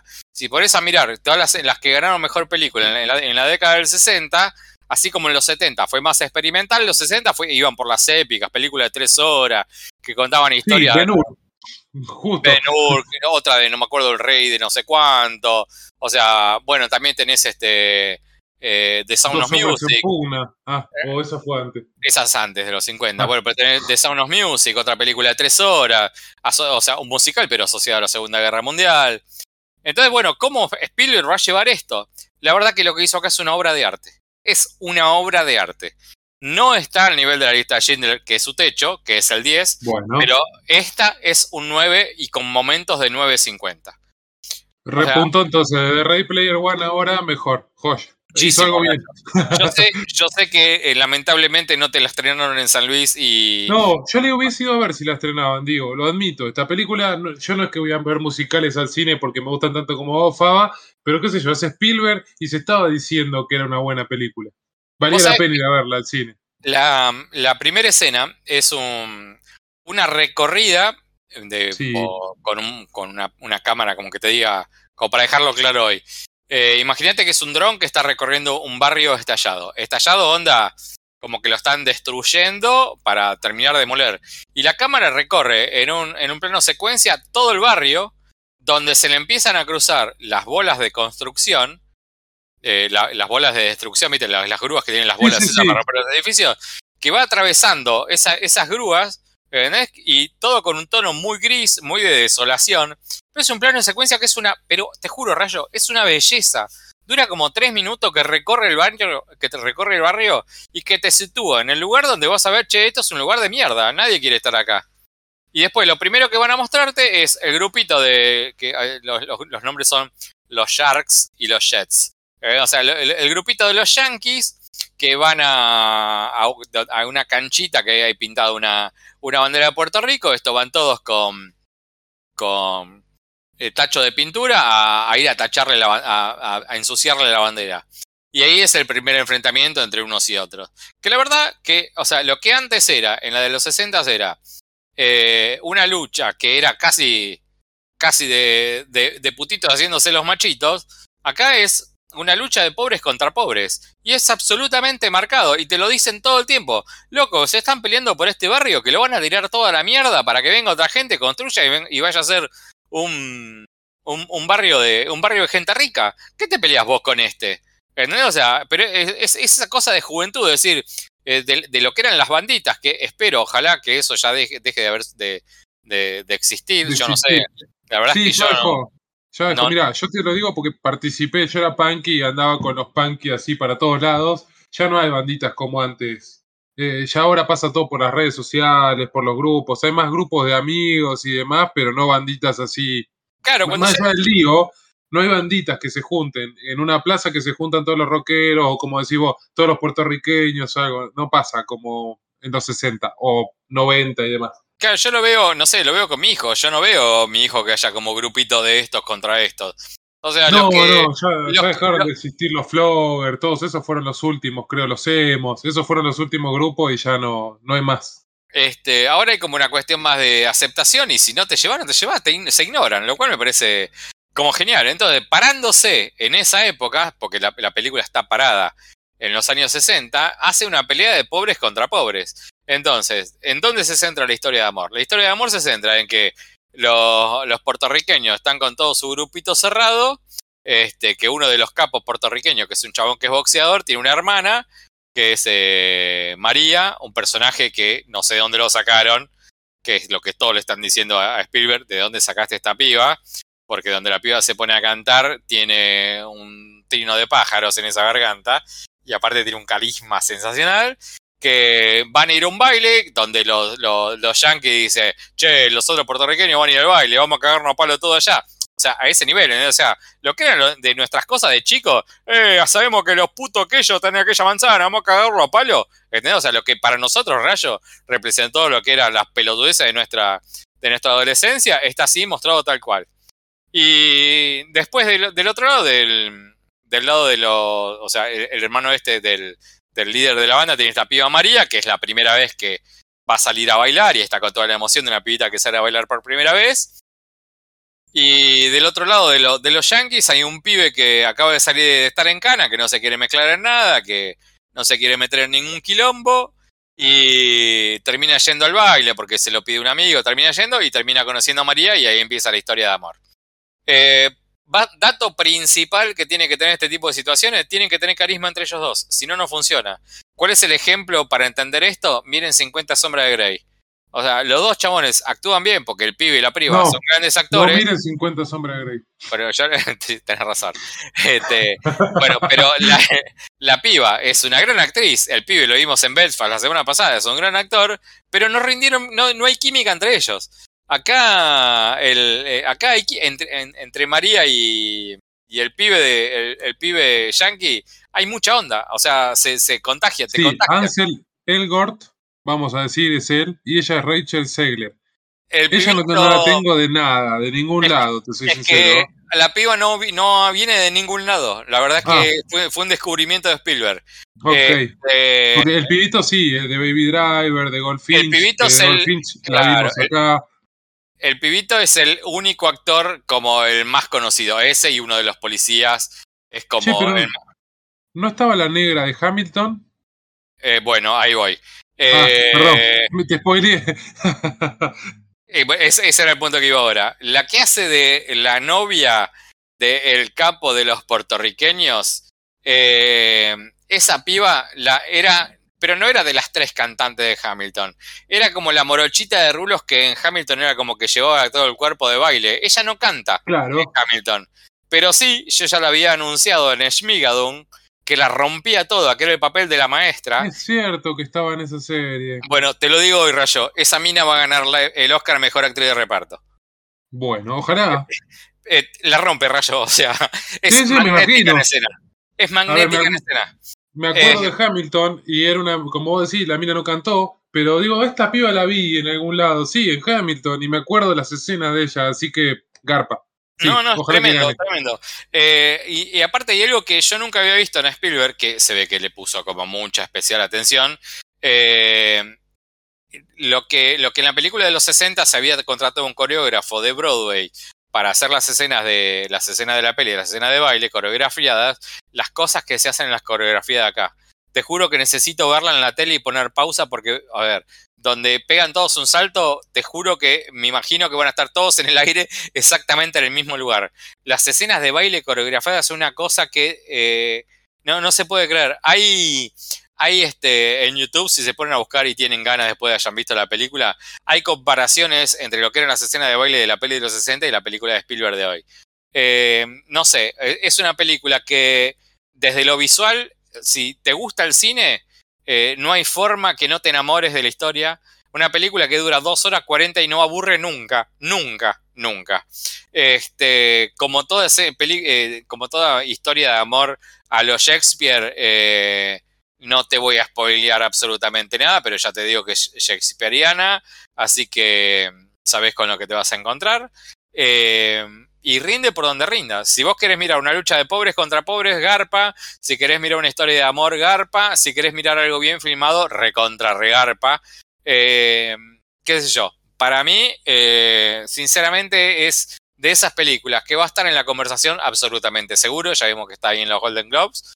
Va a estar recontra en los Oscars y no, no me sorprendería si sea la película que gane los Oscars.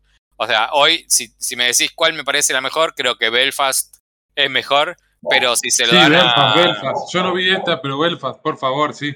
Este, sí, la verdad es que, rayo, te digo, eh, son esas cosas que eh, ya lo habíamos charlado con, cuando, cuando hablamos de Tick Tick Boom, de... Lo que implica cuando te agarran en determinado momento de tu vida que estás medio flojito y no sé, que necesitas algo como que te den un abrazo en el alma, vas a ir a ver, eh, vas a ir a ver West Side Story y vas a salir con esa cosa reconfortante de que acabas de ver algo que es una belleza. Eh, sinceramente, son esas experiencias cinematográficas que te hacen amar el cine. Una de Netflix. Qué bronca, ¿eh? Esto de ver películas de Sandra Bullock, a mí siempre me cuesta. Hoy justo a la tarde tuve una charla que me preguntaron, ¿qué te parece Sandra Bullock? Y yo pienso que es una actriz que empezó a actuar de grande, pero como te veo como, como con muchas ganas de, de despotricar. No, no. Yo voy a tirar como un adelanto. Las cuatro a mí me gustaron mucho, todas las que vi me gustaron mucho. Claro, así que, claro. Parándote de salvar... Y a diferencia tuya, me gustó solo una. Y realmente digo, me gustó solo una. Viste que a veces decimos, eh, la película más o menos, a mí no me gustó, pero a mí no me gustaron estas. Eh, okay. Ni esta que vamos a hablar ahora, ni la de Amazon. Ok. La película en cuestión es, eh, a ver, porque ya me lo olvidé. The, The Unforgivable. Unforgivable. Unforgivable, eh, una película en la cual Sandra Bullock... Eh, hace de una presa que sale en libertad, esto lo vemos al minuto uno. Sí, minuto cinco como mucho. O sea, la película arranca con ella haciendo todos los trámites para salir de la cárcel. Para salir con libertad condicional, claro. Donde su oficial de libertad condicional le dice, mirá, esto es una nueva vida, no te quedes colgado en lo que pasó hace veinte sí, años. Qué hijo de puta, la trata re mal el, el, el tipo ese. Fuera de todo, ¿no? Yo pienso que la trata como a todas. No sé, eh, no, no debe ser gente fácil para tratar. Bueno, este, puede ser eso. Pero bueno, la mina le dice, sí, sí, ya sé, ya sé, ya sé. Eh, la mina sale en libertad y la mina estuvo presa porque mató a un, a un a sheriff. Un comisario, eh, ah, bueno, un sheriff, sí. Mató a un sheriff cuando era una piba de uno adolescente grande, cuyos padres habían fallecido y ella quedó a cargo de... de su hermana de cinco años. Entonces, este, le iban a sacar la casa por falta de pago, donde quiere entrar el, el sheriff, este, el sheriff sí, para bien. Tratar de ayudarla un poco, este, y decirle, che, mirá, tenés que dar la casa, mirá, yo te ofrezco venir a vivir a mi casa, que esto que lo otro, vamos a tratar de, como vamos a tratar de, de subsanar la situación, pum, se muere un escopetazo el, el, el, el, el policía y Sandra Bullock cae presa. Este, y la mina, bueno, trata de vivir su vida con este pesar de que le tocó comerse veinte años de cárcel. Y al toque nomás nos encontramos con que los hijos de este comisario, hay uno que está como más piruchito de los dos, y dice, che, ¿a vos te parece? Esta mina salió de la cárcel, vamos a hacer la mierda, pero no puede ser, nos mató a papá hace veinte años, ahora está... está liberada, que esto que lo otro, así que uno empieza a meter ficha al otro hermano como para matar a... Sí, a, ir a, a vengarse. A ir a vengarse de alguna manera, y el padre medio que le, el, el hermano medio que le dice, y no, mirá, yo ahora tengo una esposa, tengo un hijo, trato, trato de aflojar. La claro, película tenés es... razón, pero no, no me voy a jugar la vida por, por ah, un nada esto. La película, a ver... Eh, es un eh, drama, un dramón. Eso iba. La película es a todas luces un drama. Drama con todo lo que tiene que tener un drama. Eh, tiene un ganchito al final que a mí me gustó mucho, yo supongo que a vos no, que vos me... No, sí, sabés que me gustó, pero me lo, me lo veía venir, porque no, puede, no podía terminar así ese tipo de películas. Es muy Netflix. Bueno, necesita mí, tener como un clímax así que esto resalte. Es, esto es lo que charlamos en la reunión de preproducción. A mí, ¿qué es lo que me pasa? Cuando la peli, cuando la peli me, me está involucrando y me gusta mucho, no sé por qué se me apagan todos los, los, los efectos adivinadores de tramas. Entonces la disfruto con una mirada muy naif y muy de disfrute. La verdad es que la peli esta yo la estaba, la estaba disfrutando bastante porque la historia, bueno, es un drama a todas luces. Yo sentía, sentía que, más allá de que yo, yo pienso que Sandra Bullock es una mina que... aprendió a actuar de grande, me parece que eh, eh, tiene como un tono monocorde toda la película, donde podría como intensificar más lo que está pasando, este, más allá de que eso es un mandato del director, que la mina sea un... Sí, sí, que, que, no tenga, que no tenga claro, emociones. No, no, exacto, bueno, eso es algo que a mí me molestó mucho, eso y que no se peinó en toda la película, ponele. No, no, se, no lo digo solo por peinarse, eso es por algo que se le remarca mucho el pelo, pero en ningún momento querés estar mejor, presentarte mejor, verte vos mejor un poco. Yo Era como que... que... Entiendo tu punto, eh, yo pienso que el tono monocorde se lo marca, el director se lo marca, porque la mina tiene dos o tres escenitas donde saca todo el paño actoral que tiene y lo saca bien. El momento donde se da el suceso que cambia la, el curso sí, sí. de la historia. Me Esta imagino cuál estabas hablando, sí. Sí, no, esto sí, no lo vamos a decir porque esto sí es no, un no. alto spoiler. Alto spoiler, sí. Esto te, te odiaría si me spoileas eso, sí. No, esto no, no hay que, no hay que spoilearlo y aparte a mí me garpó mucho, me garpó mucho en la película.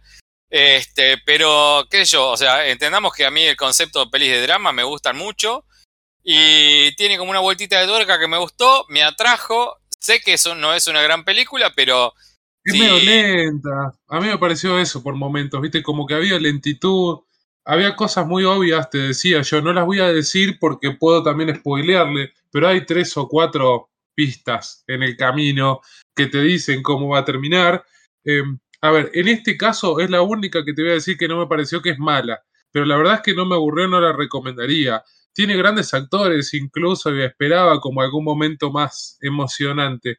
Pero me parece como que le faltó un, no sé, algo distinto. Eso sí lo podemos cantar. Eh, la piba medio que sale de la cárcel tratando de relacionarse con la que era su hermanita de cinco años. Entendemos una persona sí, que estuvo veinte años, estuvo veinte años presa y su vida era su hermana. Bueno, va, va a querer relacionarse con su hermana.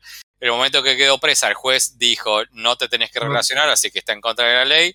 Pero la mina un día se va de, del laburo que estaba eh, laburando, limpiando pescado. Sí, este, y se, toma, se, termina, se termina tomando un micro y termina en la casa donde ella vivía con su hermana. Esa casa hoy está recontra reformada, terminó siendo una casa relinda. Y los que viven ahí, que son este Vincent, Vincent D'Onofrio, D'Onofrio y Viola Davis. Y Viola Davis, este, Viola Davis la ve por la ventana y dice, che, hay una mina que nos está mirando. Así que Vincent D'Onofrio la ve, se le acerca y le dice, oh, sí, ¿necesitas algo? Y la piba le dice, no, yo laburé acá en esta casa haciendo refacciones. Ah, mira, hiciste refacciones, vení a ver así, fíjate, entra a mi casa a ver cómo... Mirá cómo quedaron las refacciones por adentro. Y la mina donde entra a la casa tiene como un, unos flashbacks re fuertes de su, de su propia historia, tocando muebles, viendo marquitas bueno, en la pared. Ahí, ahí dijiste la palabra que me molestó de, de toda la peli. Está basada en flashbacks.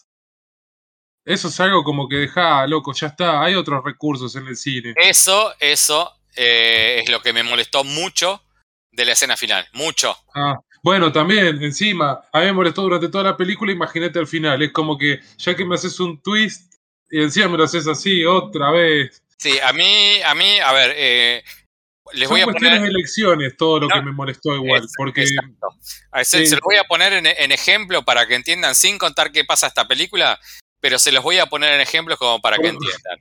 Por si eh, las dudas, hacemos un espacio ahora para... No, no, no, no, no, no, voy a, no voy a hacer spoiler. Eh, bueno. Lo que pasa en esta película es algo que pasa en Filadelfia. ¿Se acuerdan de la película de Filadelfia de Tom Hanks? Bueno, Tom Hanks tenía SIDA y se muere. Entonces, en la película es el final, que es toda la atención del chabón tratando de llevar adelante su caso, que logra ganar su casa, termina muriendo de SIDA, que sufrió un montón, y está en el velorio del chabón. Entonces, ese momento que es el arco de más tensión, este, en donde están todos tratando de vivir el momento de la muerte del tipo, me lo mezclaron con flashback de videitos de cuando de cuando de cuando Tom Hanks era chiquito y como que se apartaba y quedaba más apartadito. O sea, me querés como transferir como un momento cursi algo que dramáticamente es duro. Eso fue lo que no me gustó de esta peli. Quieren hacer lo mismo. Me transforman algo, un flashback cursi en un momento que actoralmente garpaba más y me mostraba lo que estaba pasando ahí. Obvio, quiero ver gente llorando, es un drama, quiero ver sufrimiento. Estoy exactamente, de acuerdo, ¿sí? exactamente. A Eso a mí me restó un montón. Pero, pero voy a defender un punto que no mencionamos y que, que me interesa, ya que abarcamos todos los personajes. Algo que me parece muy bueno del drama es cómo encaran desde de, de distintos puntos de vista cada situación. De, che, mirá, yo salgo de la cárcel y quiero ver a mi hermana, sé que hay una cuestión ética, moral, digamos ahí que está bien, que no, bueno, ¿cómo se plantea eso? Del otro lado, los, los nuevos padres de la hermana, che, ¿qué hacemos? Porque no está tan mal que vea a la hermana, bueno, ¿qué se hace, qué no se hace? Los hijos del sheriff asesinado también, che, a mí me daría bronca si me matan a mi mamá y en veinte años sale, porque lo pienso y Fabio, vos también te daría bronca. Bueno, ves, pero ahí está, es la justicia. Ahí está. Ese, Entonces están ese, buenos ese esos planteos morales que deja la película. Es lo eso, único que voy a rescatar. Eso está bueno y que eso es exactamente lo mismo que yo quería rescatar como charla nuestra. ¿Entendés? O sea, eh, como ante una situación de violencia, ¿cómo reacciona cualquier persona? A mí, me matan a alguien que yo amo, yo voy a estar devastado, yo no voy a querer salir a buscar venganza. Y te juro, Rayo, o sea, eh, no sé, ante una separación, yo estoy hecho poronga, ¿entendés? A mí no me sale ir a decir, no, hija de puta, no, que esto, que lo otro, no, que esto... Una separación, una pérdida, una muerte. Sí, una, cuestiones una, trágicas. En la, en la situación así, imagínate que te pasa algo trágico, no sé, te matan a tu mamá, te matan a tu hijo. A mí, a mí yo sé, es, igual esto es muy a boca de jarro porque es eh, situación sí, hay que vivirla. Sí, es hipotético, después cuando ¿entendés? Pasan Pero las cosas... Pero yo sé sí. que ante situaciones así, de dolor más cotidiana... No puedo actuar en represalia, no me sale, no, no, no puedo. Este, yo pienso que estaría devastado, porque haga lo que haga, a mí no me devuelve nada. Pero después no. hay, hay mucha cosa que tiene y que me gustó mucho de la peli, que te reflejan el pensamiento yanqui de tengo un revólver, quiero hacer justicia. ¿Entendés? O sea, no, no sé, o sea, ¿cómo actuaría cada uno ante una situación trágica? ¿Entendés? O sea, eso, eso está bueno en la peli, porque lo que dijiste vos, al tener tantas miradas. ¿Entendés? De la misma situación, a vos te lleva a plantearte eh, quién tiene razón. ¿Entendés? A la mina fue difundida, a la sí, mina fue como difundida. Más allá de la razón, de, de, de entender los puntos de vista, me parece. Claro, pero aparte hay mucha cosa también lo que, lo que implica la prensa, que es algo que, por ejemplo, que también se ve en la peli. La mina mata a un cana. Es mata policía. En un momento yo pensé, ¿por qué le dicen mata policías si solo mató a uno? Tampoco es para tanto. Y es por lo que decís vos, los medios son los que hacen. Es que tal cual, o sea, nunca, nunca jamás a nadie, este, nunca jamás fue capaz de acercarse a la mina y decirle, che, ¿qué pasó? ¿Entendés? O sea, no sé, interiorizarte en vez de acusar con el dedo. ¿Entendés? Porque ya los medios te acusaron con el dedo y vos vas a comprar la versión de los medios. ¿Entendés? O sea, t- t- desde todo ese lugar tienen como muchas miradas copadas la peli. Después te puede gustar más, menos las decisiones que pueda tomar la... la que pueda tomar el director, para mí que se equivoca bastante en varias decisiones. Un montón. Sí, sí, directora alemana, Nora no sé cuánto, Fischheiden, algo este, así. Para, para mí se equivoca mucho, hay muchos, sí, muchas sí. equivocaciones. Son decisiones por eso no me gusta la película. Sí, es eh, que por eso digo, a mí no me gusta, pero son decisiones. Vos elegiste tener cuatrocientos mil flashbacks. A mí no me convence, es un recurso que ya está súper gastado y que me lo podés mostrar de otra manera y dejar entender justo lo que decíamos de Succession. necesito algo que me interpele un poco más, que me considere más inteligente, o que lo dijimos de la película que me gustó, incluso Distancia de Rescate. Ya me mostraron cuatrocientas cincuenta mil veces dónde está el problema, no me tenés que poner un cartelito después. Sí, pero bueno, yo pienso que esta peli, esta peli con una, un director que nos guste más, una reversión, podría ser una gran película, porque el guión está realmente muy bien. Sí, sí, sí. Este... Pero bueno, está ahí en Netflix, si quieren verla, no, no es que no me gustó a mí, a Fabio sí, eh, pero tampoco es que voy a decir que mala y la voy a bardear tanto. La que viene un poquito más. Sí, sí, sí. Eh, la que viene, bueno, te voy a bancar un poco. No tanto, pero te voy a bancar un poco. Pero, qué sé yo, o sea, eh, te la están vendiendo como la peli de Sandra Bullock, es, es así como la vienen presentando. Este, de hecho, lo que dijo Rayo, el nombre de la directora, creo que no aparece ni en IMDb. No, no. Este... Eh, qué sé yo, lo están vendiendo desde ese lugar, es un drama a todas luces, si te gustan los dramas, entrale, entrale sin miedo. Y después vas a querer buscar un poquito más y ahí sí le vas a encontrar estas cositas que estamos diciendo con Rayo. Eh, para mí es un gran guión desperdiciado, pero no es una película que te defraude. No vas a decir, uy, vi una basura. Una de Amazon. Gran actor, sí. sí ¿Es sí. un gran actor, Rayo? Es un gran actor, sí. Okay. Ya en Sound of Metal a mí me pareció que la descoció, así que es más, creo que la elegí más por él a la película, viste que yo te la, te la marqué, que por la película en sí. Ok, yo voy a empezar hablando muy bien de la peli. Bueno, eh, yo puedo para... empezar hablando muy mal. Ah, no, no. no, no, pero pará, eh, para, para que veas que vas a coincidir conmigo. Va, no, no porque vos no mirás trailers.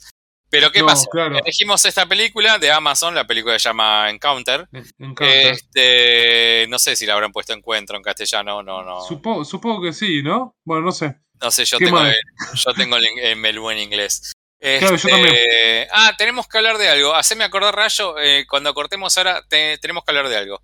Bueno, me parece, me parece que podemos conseguir eh, Apple T V. Bueno, ojalá. Este, bueno. Eh, volvamos a la peli. Volvamos a Encounter. Volvamos eh, a Encounter. Eh, la película, creo que no vamos a poder hacer un gran análisis, pero necesito decirte esto. Dale. Cuando vos elegiste, que los que nos viene pasando es que sabemos que es la época que están saliendo todas bombas. Claro, y, todas y nosotros empezamos, empezamos a buscar los lunes, a ver qué sale, qué sale, qué sale. Eh, no encontrábamos nada esta semana. No encontrábamos nada, así que Rayo tira, che, fa, vamos a ver Encounter. Yo, que no tengo ningún tipo de problema en ver los, lo, en ver los trailers, cuando la veo digo, pero esto es una invasión extraterrestre de bichos. ¿Qué poronga voy a ver? Dije yo. Porque si vos, todos, los invito a todos que miren el trailer el de trailer. Encounter.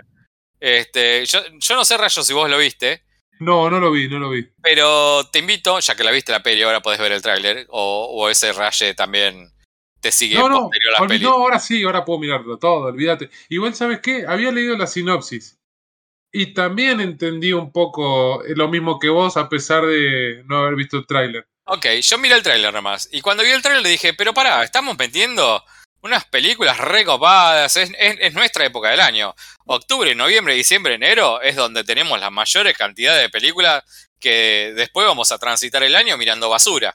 Así que en este momento es donde nos está saliendo... Tenemos que aprovechar, sí. Claro, nos mete, metemos todas las, todas las bombas. Este, de hecho, con Torres nos pasó lo mismo. Metimos una primero y después terminamos metiendo otra, que una de las bombas que esperábamos.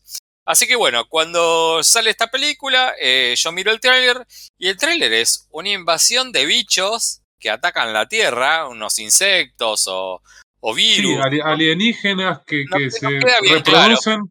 eh, en insectos. Claro, no queda, no queda muy claro, son bichos, son virus, como que toman cuerpos de gente. Como parásitos, digamos, vamos a decirle. Exacto. Y lo que vemos tipo es... Venom. Bueno, eh, voy a obviar eso. Eh, Lo dije a propósito. ¿No? este, bueno, la cuestión es que en el, en el trailer vemos a un chabón que, entendiendo esa situación, está armas tomar, un milico muy milico, tratando de ir a buscar a sus hijos para cuidarlo, para tratar de protegerlo de esta invasión alienígena. Yo dije, ¿por qué habré elegido esto, Rayo? Eh, al toque de Tec Tec, que era el actor de Sound, Sound of Metal, Metal Riz que, Ahmed. Que si no la vieron, Sound of Metal es una película que estuvieron nominando el año pasado. Véanla. Es un baterista heavy metal que se queda sordo. Y el chabón con todos los mambos que, que, que, que tiene al quedarse sordo y no quiere quedarse sordo porque es baterista, básicamente, labura de eso. Eh, eh, bueno, igual, actor que ya venía de, de Rock One, de Nightcrawler, lo hemos visto en un montón de otros lados. Sí, sí, pero bueno, un chabón que labura bien.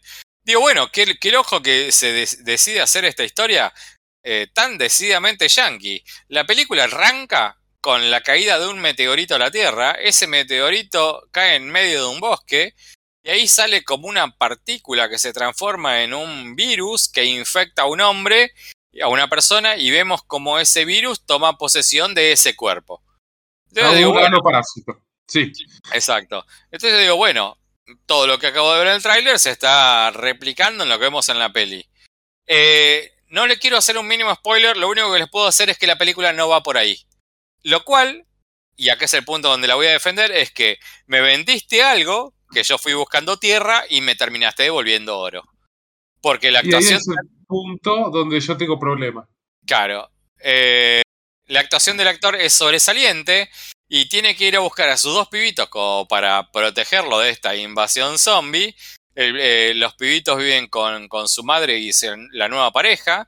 Donde el chabón cae de la casa, parece como, no sé, no se los ve a, a la madre del chabón como que estuvieran afectados por esta, por esta invasión alienígena. Y el chabón los saca diciendo, bueno chicos, chicos, vamos, esto va, es, es una nueva misión, los vine a buscar porque vamos a hacer como un juego, los vine a buscar porque hay inundación en la tierra y nos tenemos que proteger, así que yo conozco una base militar donde vamos a estar seguros, tenemos que ir para ahí. ¿Y qué pasó sí, con mamá? No, no para que, claro, ¿qué pasó con mamá? Y no, con mamá parece que estaba infectada, pero bueno. Y a partir de ahí es una road movie, y lo que decimos siempre, películas que tienen que ir de punto A a punto B, pero en esa road movie te cambia toda la perspectiva de la peli. Y quiero destacar, la actuación de los dos pibitos es notable. Sí, el pibito, el más chiquitito, me encantó. Es lo único que me gustó de la película. El otro pibe también está muy bien, Rayo. O sea, la película se centra en estos tres personajes. Los tres personajes está, están muy bien. Porque también está la película en, en la mina, la, eh, que es como... Bueno, no quiero, no quiero ni no, decir... Pero, pero, Octavia Spencer, una, una actriz conocida, okay. Aparece. Trabaja no, Octavia Spencer. Claro. Pero lo único que quiero decir es eso, trabaja Octavio Spencer, eh, que tiene una cierta relación con el personaje principal. Hasta Octavio Spencer, que es una gran actriz, queda atrás de estos tres personajes. Y después, bueno, o sea, es, es una road movie. A mí me encantó que me haya cambiado lo que yo esperaba, ¿entendés? Que, o sea, yo no quería ver una de alienígenas, no tenía ganas, o sea, estaba parado en el lugar de no quiero ver esto, y como la película no se trata de eso, me encantó. Desde ese lugar, una película de como lo que dijimos, gente yendo de acá hasta acá, con todo lo que pasa en esos puntos, con toda la gente con la que se encuentran en esos lugares, cómo se relacionan con esa gente con la que se encuentran y cómo interactúan el padre con sus hijos desde una situación en donde uno es un chiquito, el otro que también es chico le dice a mí no me trate como un chico, vos no sos chico, tenés que cuidar vos que sos el hermano más grande, tenés que cuidar al hermano más chico. O sea, de repente le pasa de la violencia a la explosión, al cariño, a la sobreprotección, todo en, en la misma escena. Me re gustó la película, me re gustó. Después, a ver, esto no quiere decir que te vas a encontrar con la octava maravilla, esto no es, eh, no es El Padrino, no es Citizen Kane, no. O sea, es una película que me la vendieron de una manera y a mí me gustó que la película se transforme en otra cosa. O sea, algo que yo esperaba que sea un croma con bichos, termina siendo un drama. Después... se resuelve muy yankee. O sea, lo podés decir, Rayo. O sea, la anterior y esta se termina en un abrazo. Este, pero tiene como una resolución yankee. Pero a mí, desde lo que yo esperaba a lo que me encontré, me termina siendo un efecto grato. Te me fuiste, Rayito. Este es un momento no, de hablar. Es que, no, es recontra, obvio. Y toda la gracia, creo, de la película iba por ese lado. De la historia, y ya me cagaste un ochenta por ciento de la película. Ah, o sea sí, que vos te, diste actuaciones... cuenta, vos te diste cuenta lo que yo no me di cuenta. Sí, y eso te arruina la película. Tenés razón. Durante toda la película dije, che, y esto, y esto, pero me estás cargando. No quiero decir nada de qué. Pero sí, es sí, como sí. si en sexto sentido, yo a los cinco minutos me doy cuenta que está muerto Bruce Willis. Sí, sí, sí. A sí, ese te nivel. Te la, la película empieza a perder un poco de sentido. Tenés razón en las actuaciones, no puedo decir nada, es verdad. Pero después es como que dije, ¿por qué me pasó esto? Y, y encima tengo el, el otro dilema, que yo esperaba ver una película de ciencia ficción. Más allá de que no esperaba ver alienígenas y explosiones y demás, esperaba ver un poco más de ciencia ficción de lo que vi. Eso tampoco me gustó. Te Pero entiendo, no, si no. no me hubiese dado cuenta, por lo menos me hubiese gustado un poco más, porque la película es más atractiva. Yo en, las, en los momentos de tensión, digamos, donde se generan momentos de tensión, no tenía esa tensión. Claro, claro, es que t- tiene sentido lo que decís. Yo, que iba a buscar tierra, encontré oro, me, me embarqué en el drama. Y claro. Lo que me pasa a mí es lo que dije antes. Donde una película me atrae, todos los inhibidores de adivinación se me va, se me caen todos. Este... A mí no, a mí se me activaron todo y fue como, ¿por claro. qué? No, tenés razón. Que te joder. Tenés razón, donde, donde adivinás qué es lo que va a pasar, te pierde sentido toda la película. Más sí, si no te concentras en el drama, ¿no? Algo. Exacto, el, el drama está bien, pero voy a destacar algo. Más allá de eso, porque como sí, pierde sentido, medio que aburre la película, hay dos cosas que me encantaron. Una es la actuación, que ya lo dijimos, y otra es el sonido. Tiene muy buen sonido. Parece que otra vez el Sonos Metal está acá con Riz Ahmed. Juegan mucho con el sonido para que interpretes lo que está pasando en las escenas. Creo que incluso te da una pista, si le prestas atención al sonido, de lo que no queremos spoilear. Sí, no lo noté, y no voy a decir más nada. Es un buen dato. Bueno, sí, no voy a decir más nada a propósito. Escuchen, escuchen la película si la ven, nada más. Sí, eh, bueno, me parece que... Es un, un buen final. Es, vamos a la que sigue. Vamos a la de Torrent, que es otra de las bombas del año. Sí, sí. Y esta sí me gustó. Va a ser la, la primera de las tres que me gustó. Una de Torrent. Ese fue Craig. Ah, ya estamos para tirar la de Torrent nomás. Yo diría que sí. ¿Querés que esperemos un ratito? No, no, porque justo estaba tomando un traguito del líquido vital que estaba tomando y ahí Craig nos dijo ah, que... Yo arranquemos. Estoy tomando li- líquido vital. Vos estás tomando otra cosa. Contale a los oyentes. No, estoy tomando cerveza. Este, ah, pero... Toma agua, ¿vos te parece? Y bueno, lo que pasa es que dejaste que se le vaya el gas a la cerveza que tenés en tu casa. Sí, qué feo cuando se le va el gas a la cerveza. Y ya sabes, yo tengo un amigo que... hace cerveza y cuando le queda así sin gas le, le manda en un en un sifondrago con el con la garrafita y va como piña. Sí, bueno. También la podés poner a fermentar de vuelta, creo, pero no. Nada, no importa, ya está la mesa para cocinar. Me compré una sí, sí. así que una carnecita al horno. Eh, Rayo, eh, te dejo que arranques. Porque esta es la única que te gustó, así que te dejo que arranques vos. Sí. La película es Madres Paralelas de Almodóvar. Que Almodóvar, Almodóvar. Eh, lo único que quiero decir, y te dejo que arranques para después sumarme, es que gracias a Almodóvar de vuelta a contar historias. Gracias. Ah, ¿saben que cuando la estaba viendo fue lo primero que pensé? Che, dije, esperá, esto es una historia. Y me hizo acordar muchísimo a, a Hable con ella, a Volver. A ese tipo de películas de Exacto. Almodóvar. Esas son las películas que queremos de Almodóvar. No las que él me sí. cuenta todo lo que sufre por ser millonario y escritor. Que no están mal igual algunas de esas, porque también, no sé, La mala educación, que es bastante de él, a mí me gustó. Pero a lo que vamos, creo, con Fab, es que acá nos cuentan una historia linda. Y digo, linda, más allá de, de si es linda o no la, la historia, porque me arrepiento de haber dicho esa palabra, está muy bien contada, con una estética muy de Almodóvar, muy de Volver, hasta por momentos incluso muy de Tacones lejanos, eh, que es lo que nos gusta ver, porque no nos cuenta el drama y la historia por contarnos, sino que nos cuentan lo que viven los personajes dentro de ese drama.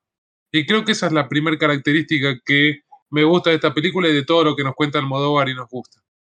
Eh, a ver, no quiero decir mucho de la historia, que lo va a decir Fava después, pero se llama Madres Paralelas y obviamente la película nos trata la historia de dos madres que dan a luz el mismo día.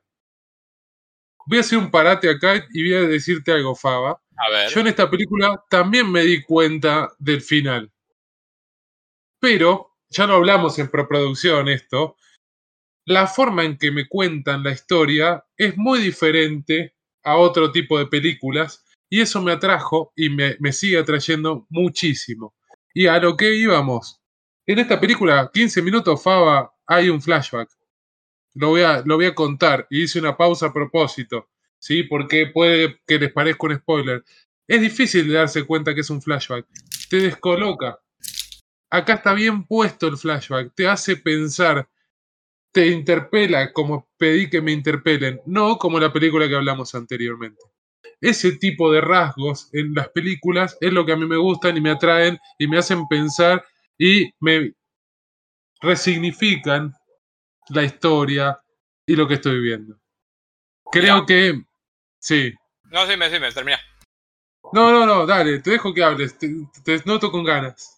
Eh, yo veo, va, veo, yo pienso que donde miraste más de cinco películas y empezaste a entender que el cine no es cine de actores, sino que los, los que mandan son los directores. O sea, vos más o menos, si querés ver si la persona con la que estás hablando entiende un poquito de cine, preguntale qué tipo de películas le gustan. Y te dicen, a mí me gustan las películas que trabaja Tom Cruise, vos vas a ver que esa persona no entiende mucho. O sea, o, la, o sea, o le cuesta. Claro, le cuesta, le cuesta. O sea, hay determinado cine que vos vas a poder entender de cómo, cómo mira el otro.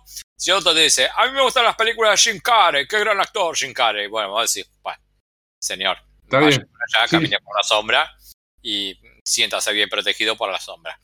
Este, sí, sí, ya vamos a estrenar una película de Tom Cruise y Jim Carrey juntos y Tom, te vamos a avisar. Claro, lo que pasa es que... Eh, y después te dicen, no, a mí me gusta, no sé, Meryl Streep. Y vas a encontrar películas de Meryl Streep que son geniales y películas de Meryl Streep que son una basura. ¿Por qué? Porque a Meryl Streep la agarra un productor, que es el que pone la guita, y le dice, mirá, ¿sabes qué? Tenemos este guión, ¿lo aceptás o no? ¿Sabes qué? Este guión lo va a dirigir Juan Pérez. Entonces Meryl Streep va a decir, che, qué lindo guión. Ahora voy a agarrar, voy a trabajar con Juan Pérez. Pero el que va a dar la, el que le va a dar las órdenes de cómo filmar va a ser Juan Pérez. Entonces, siempre un actor va a estar sublimado ante la orden de un director. ¿A qué voy con esto? Hay determinados actores, donde viste más de cinco películas, que es lo que dijimos antes, que si ya estás un poquito más curtido, vas a entender por qué lado vienen. Por ejemplo, vas a mirar una película de Wes Anderson, vas a mirar treinta y cinco segundos, cualquier película, vas a decir, no sé, no sé quién es, pero vas a decir, che, esta es una de Wes Anderson. O vas a ver el color que le aporta Tarantino, va a decir, o la forma de relato, va a decir, esta es de Tarantino. Este, lo, y esto no pasa con esto. Vas a mirar tres minutos de una película, de los colores, y la forma, la forma de ese, como ese atardecer nublado, con ese color que pone veraniego de tarde, que pone Almodóvar en todas esas películas. O ese sobrecargo de, o so, sobrecargo quiche. De, de las escenas, ese ultra recontracolor, esa exageración en, determina, en determinadas cargas dramáticas de determinados personajes, vos decís, esto es Almodóvar. Almodóvar hace unos años para acá eligió contar determinadas historias que hablaban de él.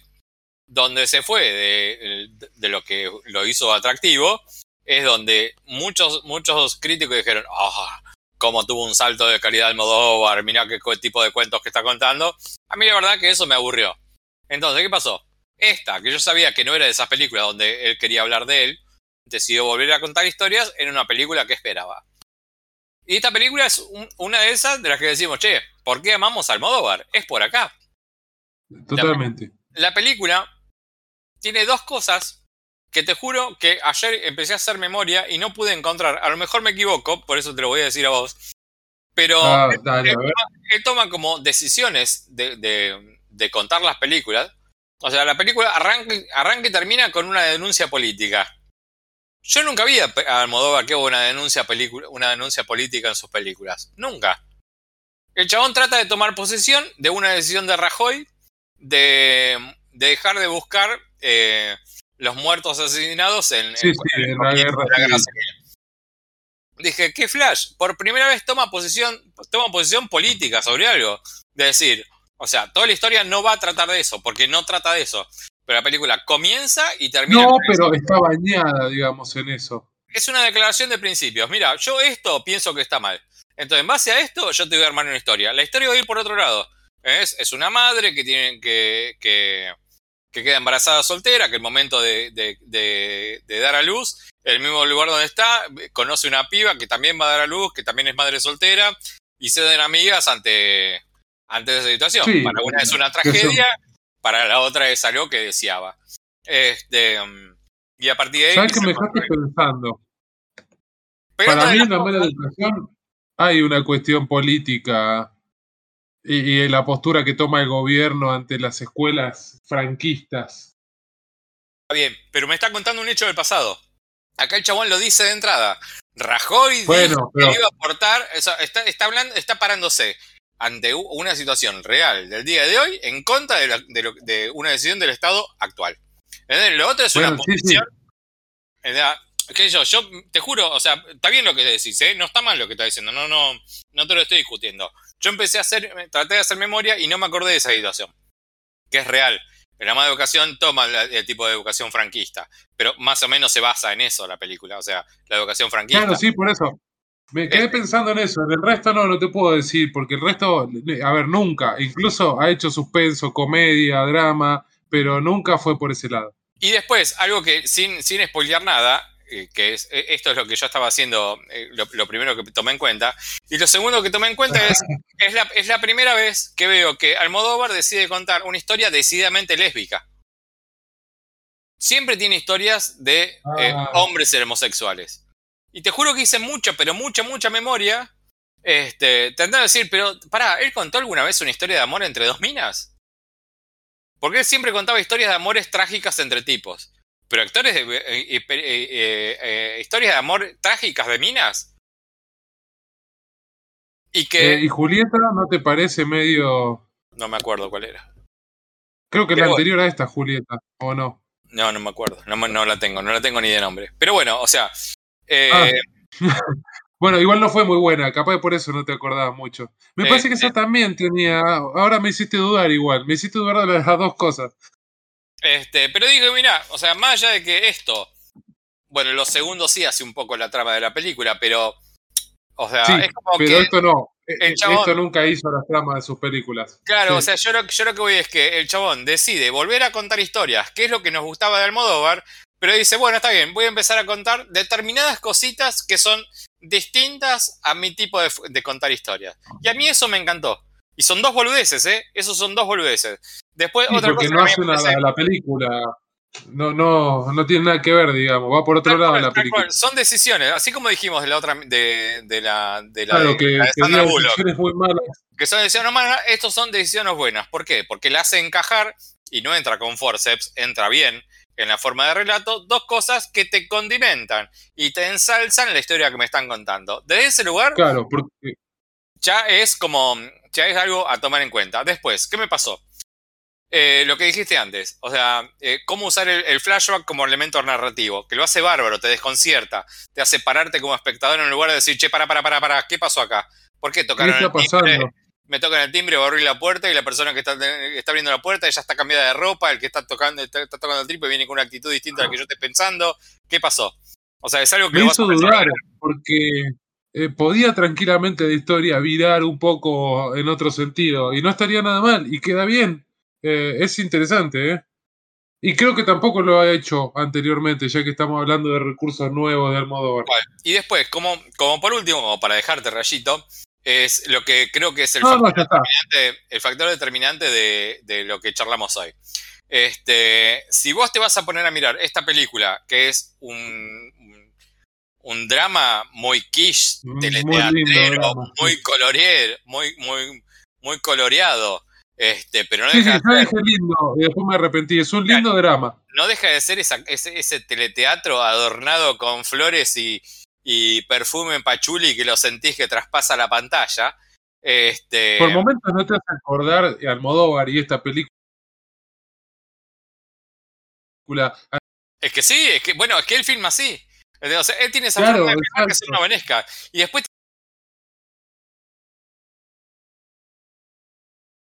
Tiene que, bueno, eh, me atrae muchísimo la historia, y lo que te dije antes, donde me atrae la, me, donde me atrae la, eh, la historia, me, no, no adivino nada. Entonces, ¿qué pasó? Con otra gente que vio esta película me dijeron, pero pará, era re obvio lo que estás mirando. Sí. Y yo dije, ah, claro, sí, tenés razón. No, pero te juro, Rayo, nunca me pareció obvio lo que iba a mirar, ¿entendés? Y lo disfruté bueno, como un ganado.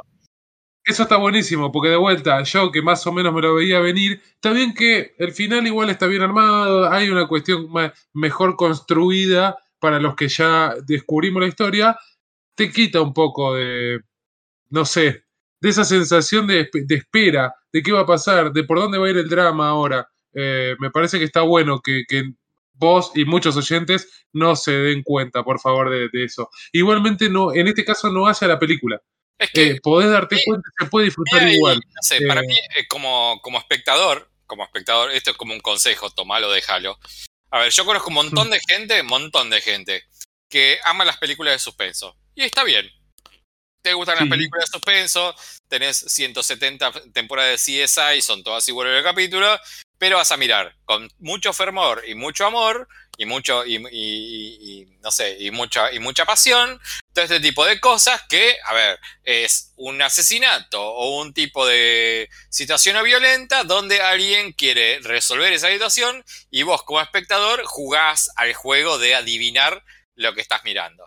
Entonces, a la gente que le gusta ese tipo de cine tiene como una cosa de decir, uy, mirá, sí, me di cuenta, este era el tal tipo, el asesino era el mayordomo y que, y que esto, que el otro. Qué vivo que soy, sí. ¿Entendés? O sea, esa gente disfruta de eso, ¿entendés? En vez de comprarse, no sé, eh, ¿dónde está Wall-E? Y buscar a Wall-E en los dibujitos, ¿entendés? Mira, C S I, dos mil temporadas, y dice, bueno, ok, a mí lo que más me gusta de todo el cine es mirar la historia de suspenso y tratar de adivinar qué es el asesino después de un tiro. O sea, para mí como recurso es bastante pavo. Pero bueno, oh, o sea, bueno, yo sí. como consejo, como consejo, ante esta película, si este, querés disfrutar del sí. cine, trata de evitar adivinar qué es lo que pasa, porque lo que pasa es obvio. Pero ¿qué te va a pasar? Vas a disfrutar muchísimo más la historia que te están contando. No, hay muchas hay muchas, muchas películas y muchas historias que te pueden contar, que lo lindo es la historia, no cómo llegas al final de la historia. Sí, ¿eh? Sí, por eso dije, en este caso, a diferencia del anterior, me parece que hay algo lindo. Fíjate, o sea, que la historia está bien contada, entonces eh, la disfrutás, disfrutás de las escenas, de los momentos, de ver qué le pasa a los personajes mientras les está pasando todo ese drama, que vos ya sabés cuál es, no importa. Y aparte, y aparte por más eh, que sea obvio, el momento en que sucede, te realza lo que estás mirando, te lo va a realzar mucho más si sí. tratás de no adivinar. Entonces, hay como recién tres cositas... Eh, yo pensaba en Columbo, creo, era el que ya sabíamos quién era el asesino. Sí, y Columbo, la gracia era ver. Hay toda una industria claro, pero, de esto.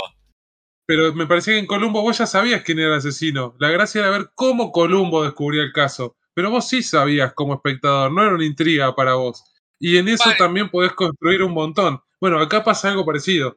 Eh, se construyó un montón, no en cómo se resuelve el conflicto, sino en la historia.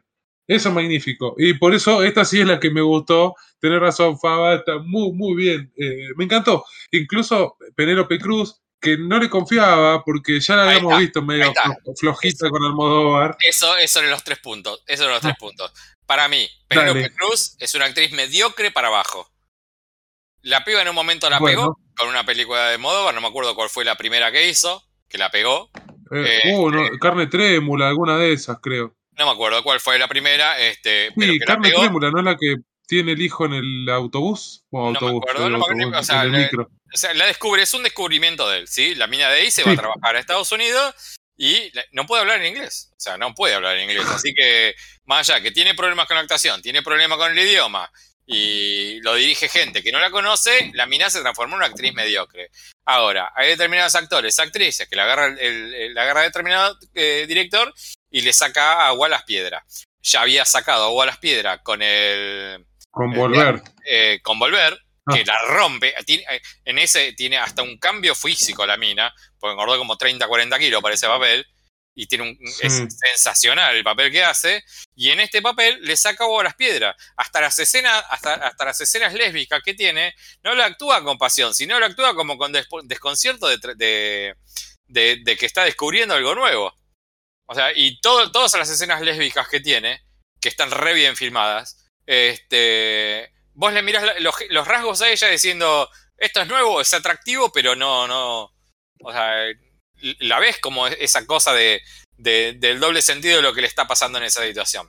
Ese es el primero. Después, entendió también eh, a, to- a todas luces, y que siempre él mete como esa, esa, esos actores, actrices, que eran como el, el, sí, no sé, de los originales, que lo siguen de toda la vida. Pero como el boom del momento, no sé, el momento eh, cuando había aparecido Vivi Anderson, que él la pone en pelotas, eh, no me acuerdo qué película, que era, uh, mirá, un travesti que está en bolas, ¿entendés? Bueno, acá todos saben el éxito que tuvo La Veneno, y la ponen a la, a, la, a la actriz que hizo La Veneno, la meten en una sesión de fotos. Entonces te diciendo, bueno, mirá, te dio el reconocimiento. ¿La rompiste toda? Mirá, aparecí acá. ¿Y cómo vas a aparecer? Que te van a sacar fotos para la tapa de una revista. Son detallitos, ¿entendés? Y después, un detallito del final también es que generalmente se caracterizaba de que todas las historias de amor tenían como una cosa trágica.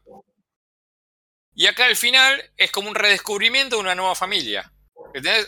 Decidió no ir por lo, por lo, por lo, por lo trágico, por lo telenovelesco, para adaptarse a un nuevo, un nuevo tipo de familia. Entonces, decidió girar su forma de relato para algo más moderno y que le garpó un montón.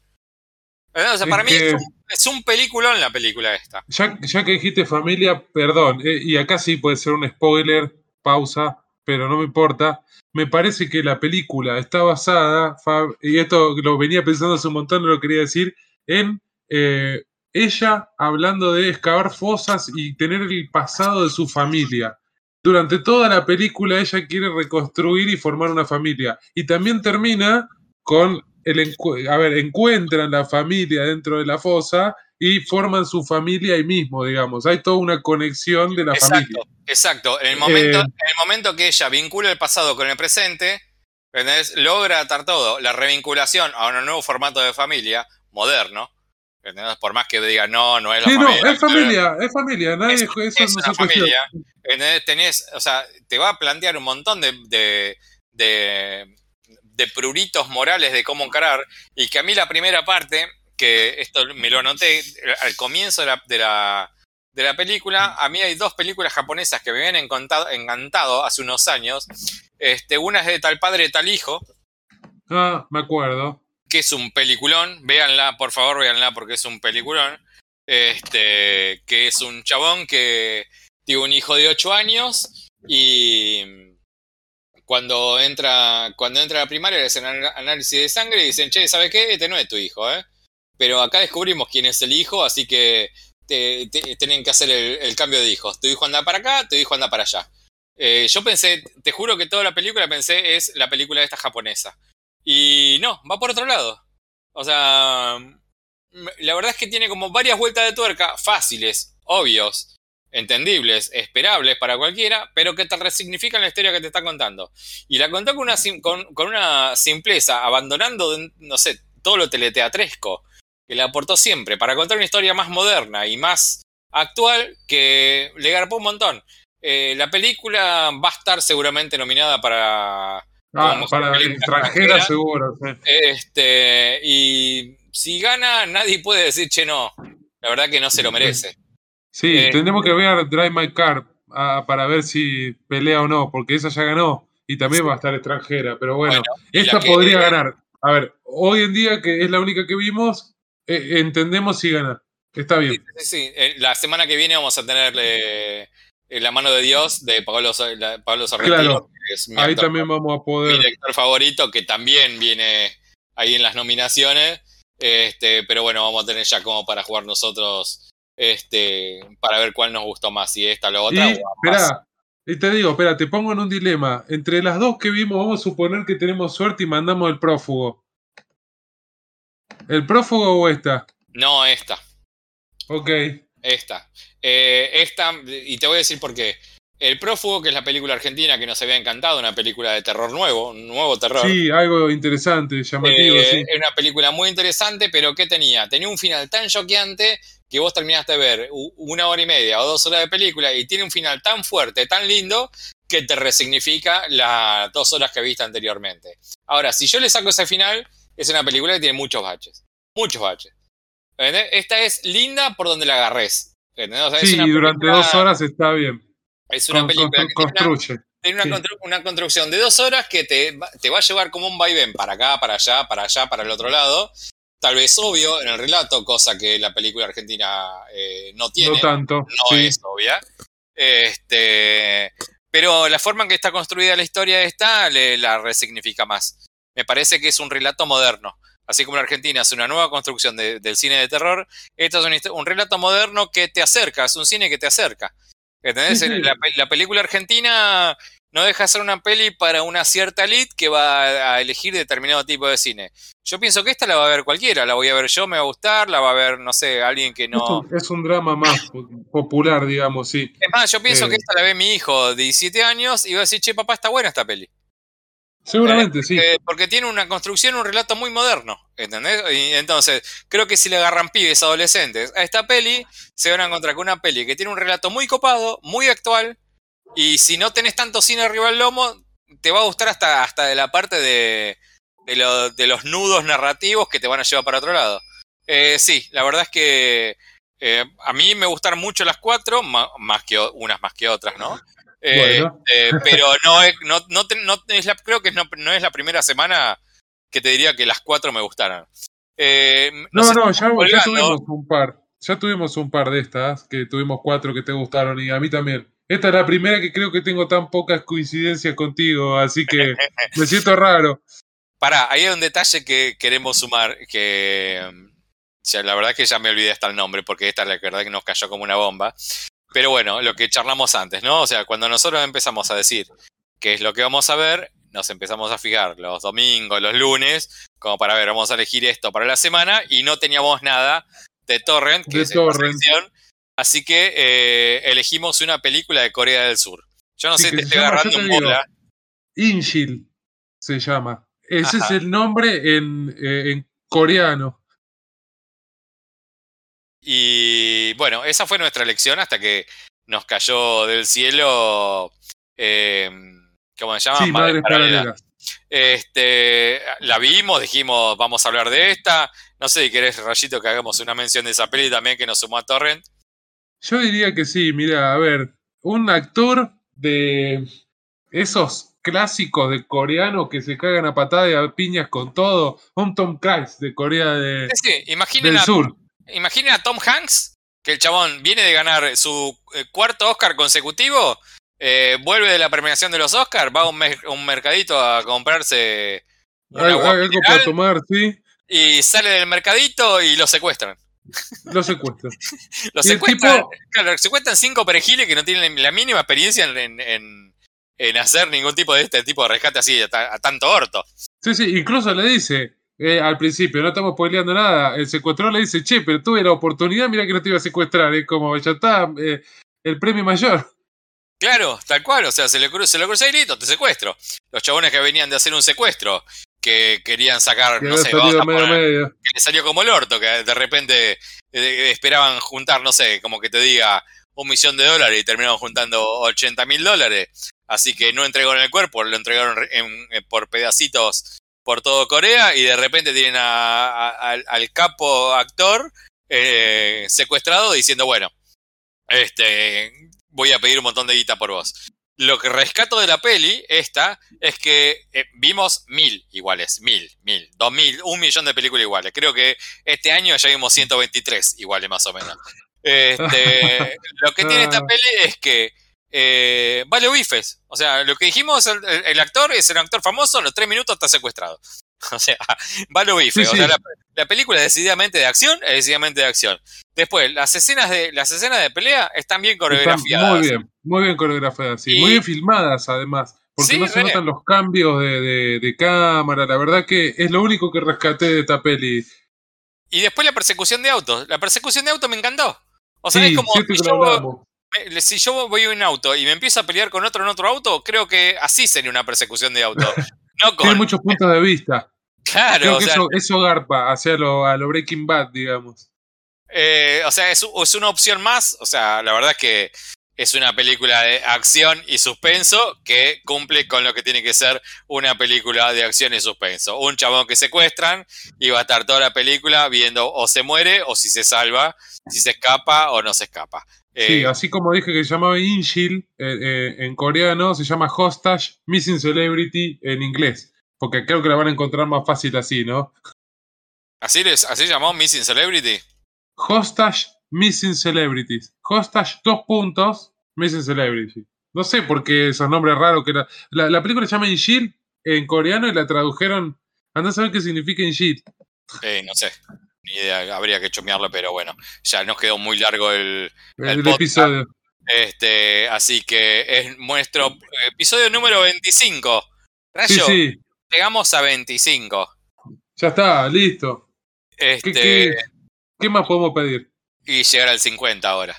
Y bueno, dale, allá sí vamos. Eh, un proyecto que nos hace muy felices muy a los felices. dos. Eh, nos encuentra en situaciones muy del orto, pasamos muchos momentos del ojete y nosotros lunes a lunes estábamos acá sabiendo que lo que íbamos a hacer nos iba a aportar felicidad y que creo que eso se transmite a todos. Así que sí, como a pesar digo, de, de ver películas feas, se, somos felices. Sí, eh, tendríamos que hacer lo peor del año, pero sería algo que ya sabemos cuál es, que fue la de los payasos y que... Ah. Sin dudarlo. Sí, sí, es imposible que algo le gane. Mirá que hemos visto cosas. Vimos una de Megan Fox que era un desastre, pero no, la de los payasos, sí. No, de los payasos. Así que, Rayito, como siempre, un bueno, gusto. Lo eh, mismo digo. Eh, me encantó este nuevo capítulo. Ojalá pudieras ir a ver West Side Story y si no, te voy a limar como pajarito, como siempre. No, no, no voy a poder, pero bueno. Voy a ir a ver otras cosas al cine. Voy a venir bien preparado para la semana que viene con la bomba del año. Pará, la semana que viene tenemos bomba, ¿no? Bomba del año de Marvel tenemos. Así que imagínense. Pero... ¿Aparecen, aparecen los tres Spider-Man o no, Faba? Decime. Eh, eh, me da lo mismo. A mí la verdad es que... Igual, pará, te, te voy a jugar a favor. Eh, a mí el primer Spider-Man, la primera, Toby. me sí. había gustado mucho. A mí también. Mucho. Pero rom- la rompieron muy rápido.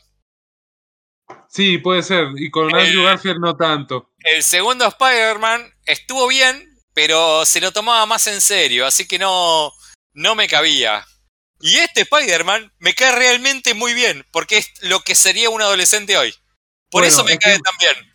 Es más parecido al Spider-Man del cómic. Es más gracioso, más divertido, más adolescente. Justo lo que dijiste vos. Sí, sí, sí. Ya en el, en el, en el podcast, cuando se aparece Octopus, le dicen, ¿cómo te llamas? Octopus, Octo, no sé, por ahí se llama así.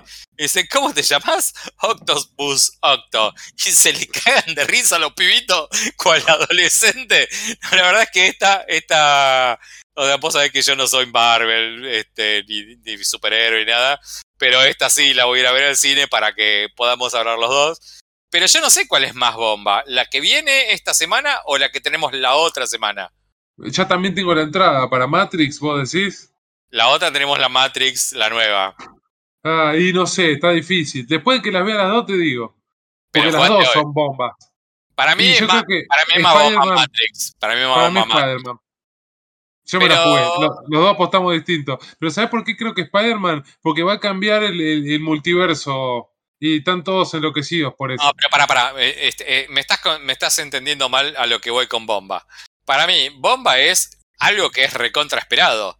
Spider-Man tuve una hace dos años. No, Matrix, bueno, pero... tuve una hace veinticinco años. Esta, esta o sea... Spider-Man la está esperando todo el mundo. Posta. Y me, mirá, te voy a decir un, deta- un dato menor. Yo hoy saqué la entrada para Matrix. Había seis butacas ocupadas de una sala completa. Quise hacer lo mismo con Spider-Man acá en San Luis, estoy hablando, sí. Y no pude conseguir entrada. El primer día estaba agotado todo. Conseguí el segundo. Mirá. O sea que viene con el hype allá, por las nubes. Exacto. A ver, y no lo digo contento, porque me parece que Matrix tiene como, están reviviendo una franquicia, estaría bueno, me parece que es esperado.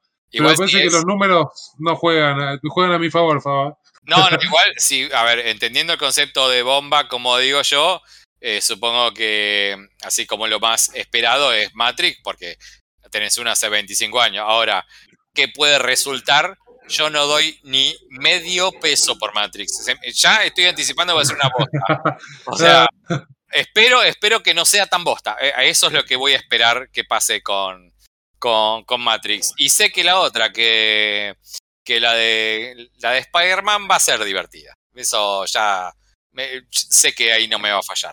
Pero bueno, ya tienen el adelanto de cuál va a ser la de cine de la semana que viene. Y, y la, la otra, claro, es un adelanto todo el capítulo. Como no fue tan eh, largo este capítulo, le hacemos un adelanto del próximo. Sí, sí, me acuerdo de los primeros capítulos que hacíamos fuerza para ver cómo llegábamos a la hora. Y ahora, y ahora estamos por ahora, ahora, ahora hablar de una hora es gil. Es una papada una hora. Así que, Rayito, te quiero mucho. Bueno, un gusto. Yo también y... te quiero y nos vemos en el próximo episodio. Oh, hasta la semana que viene. Chau, chau.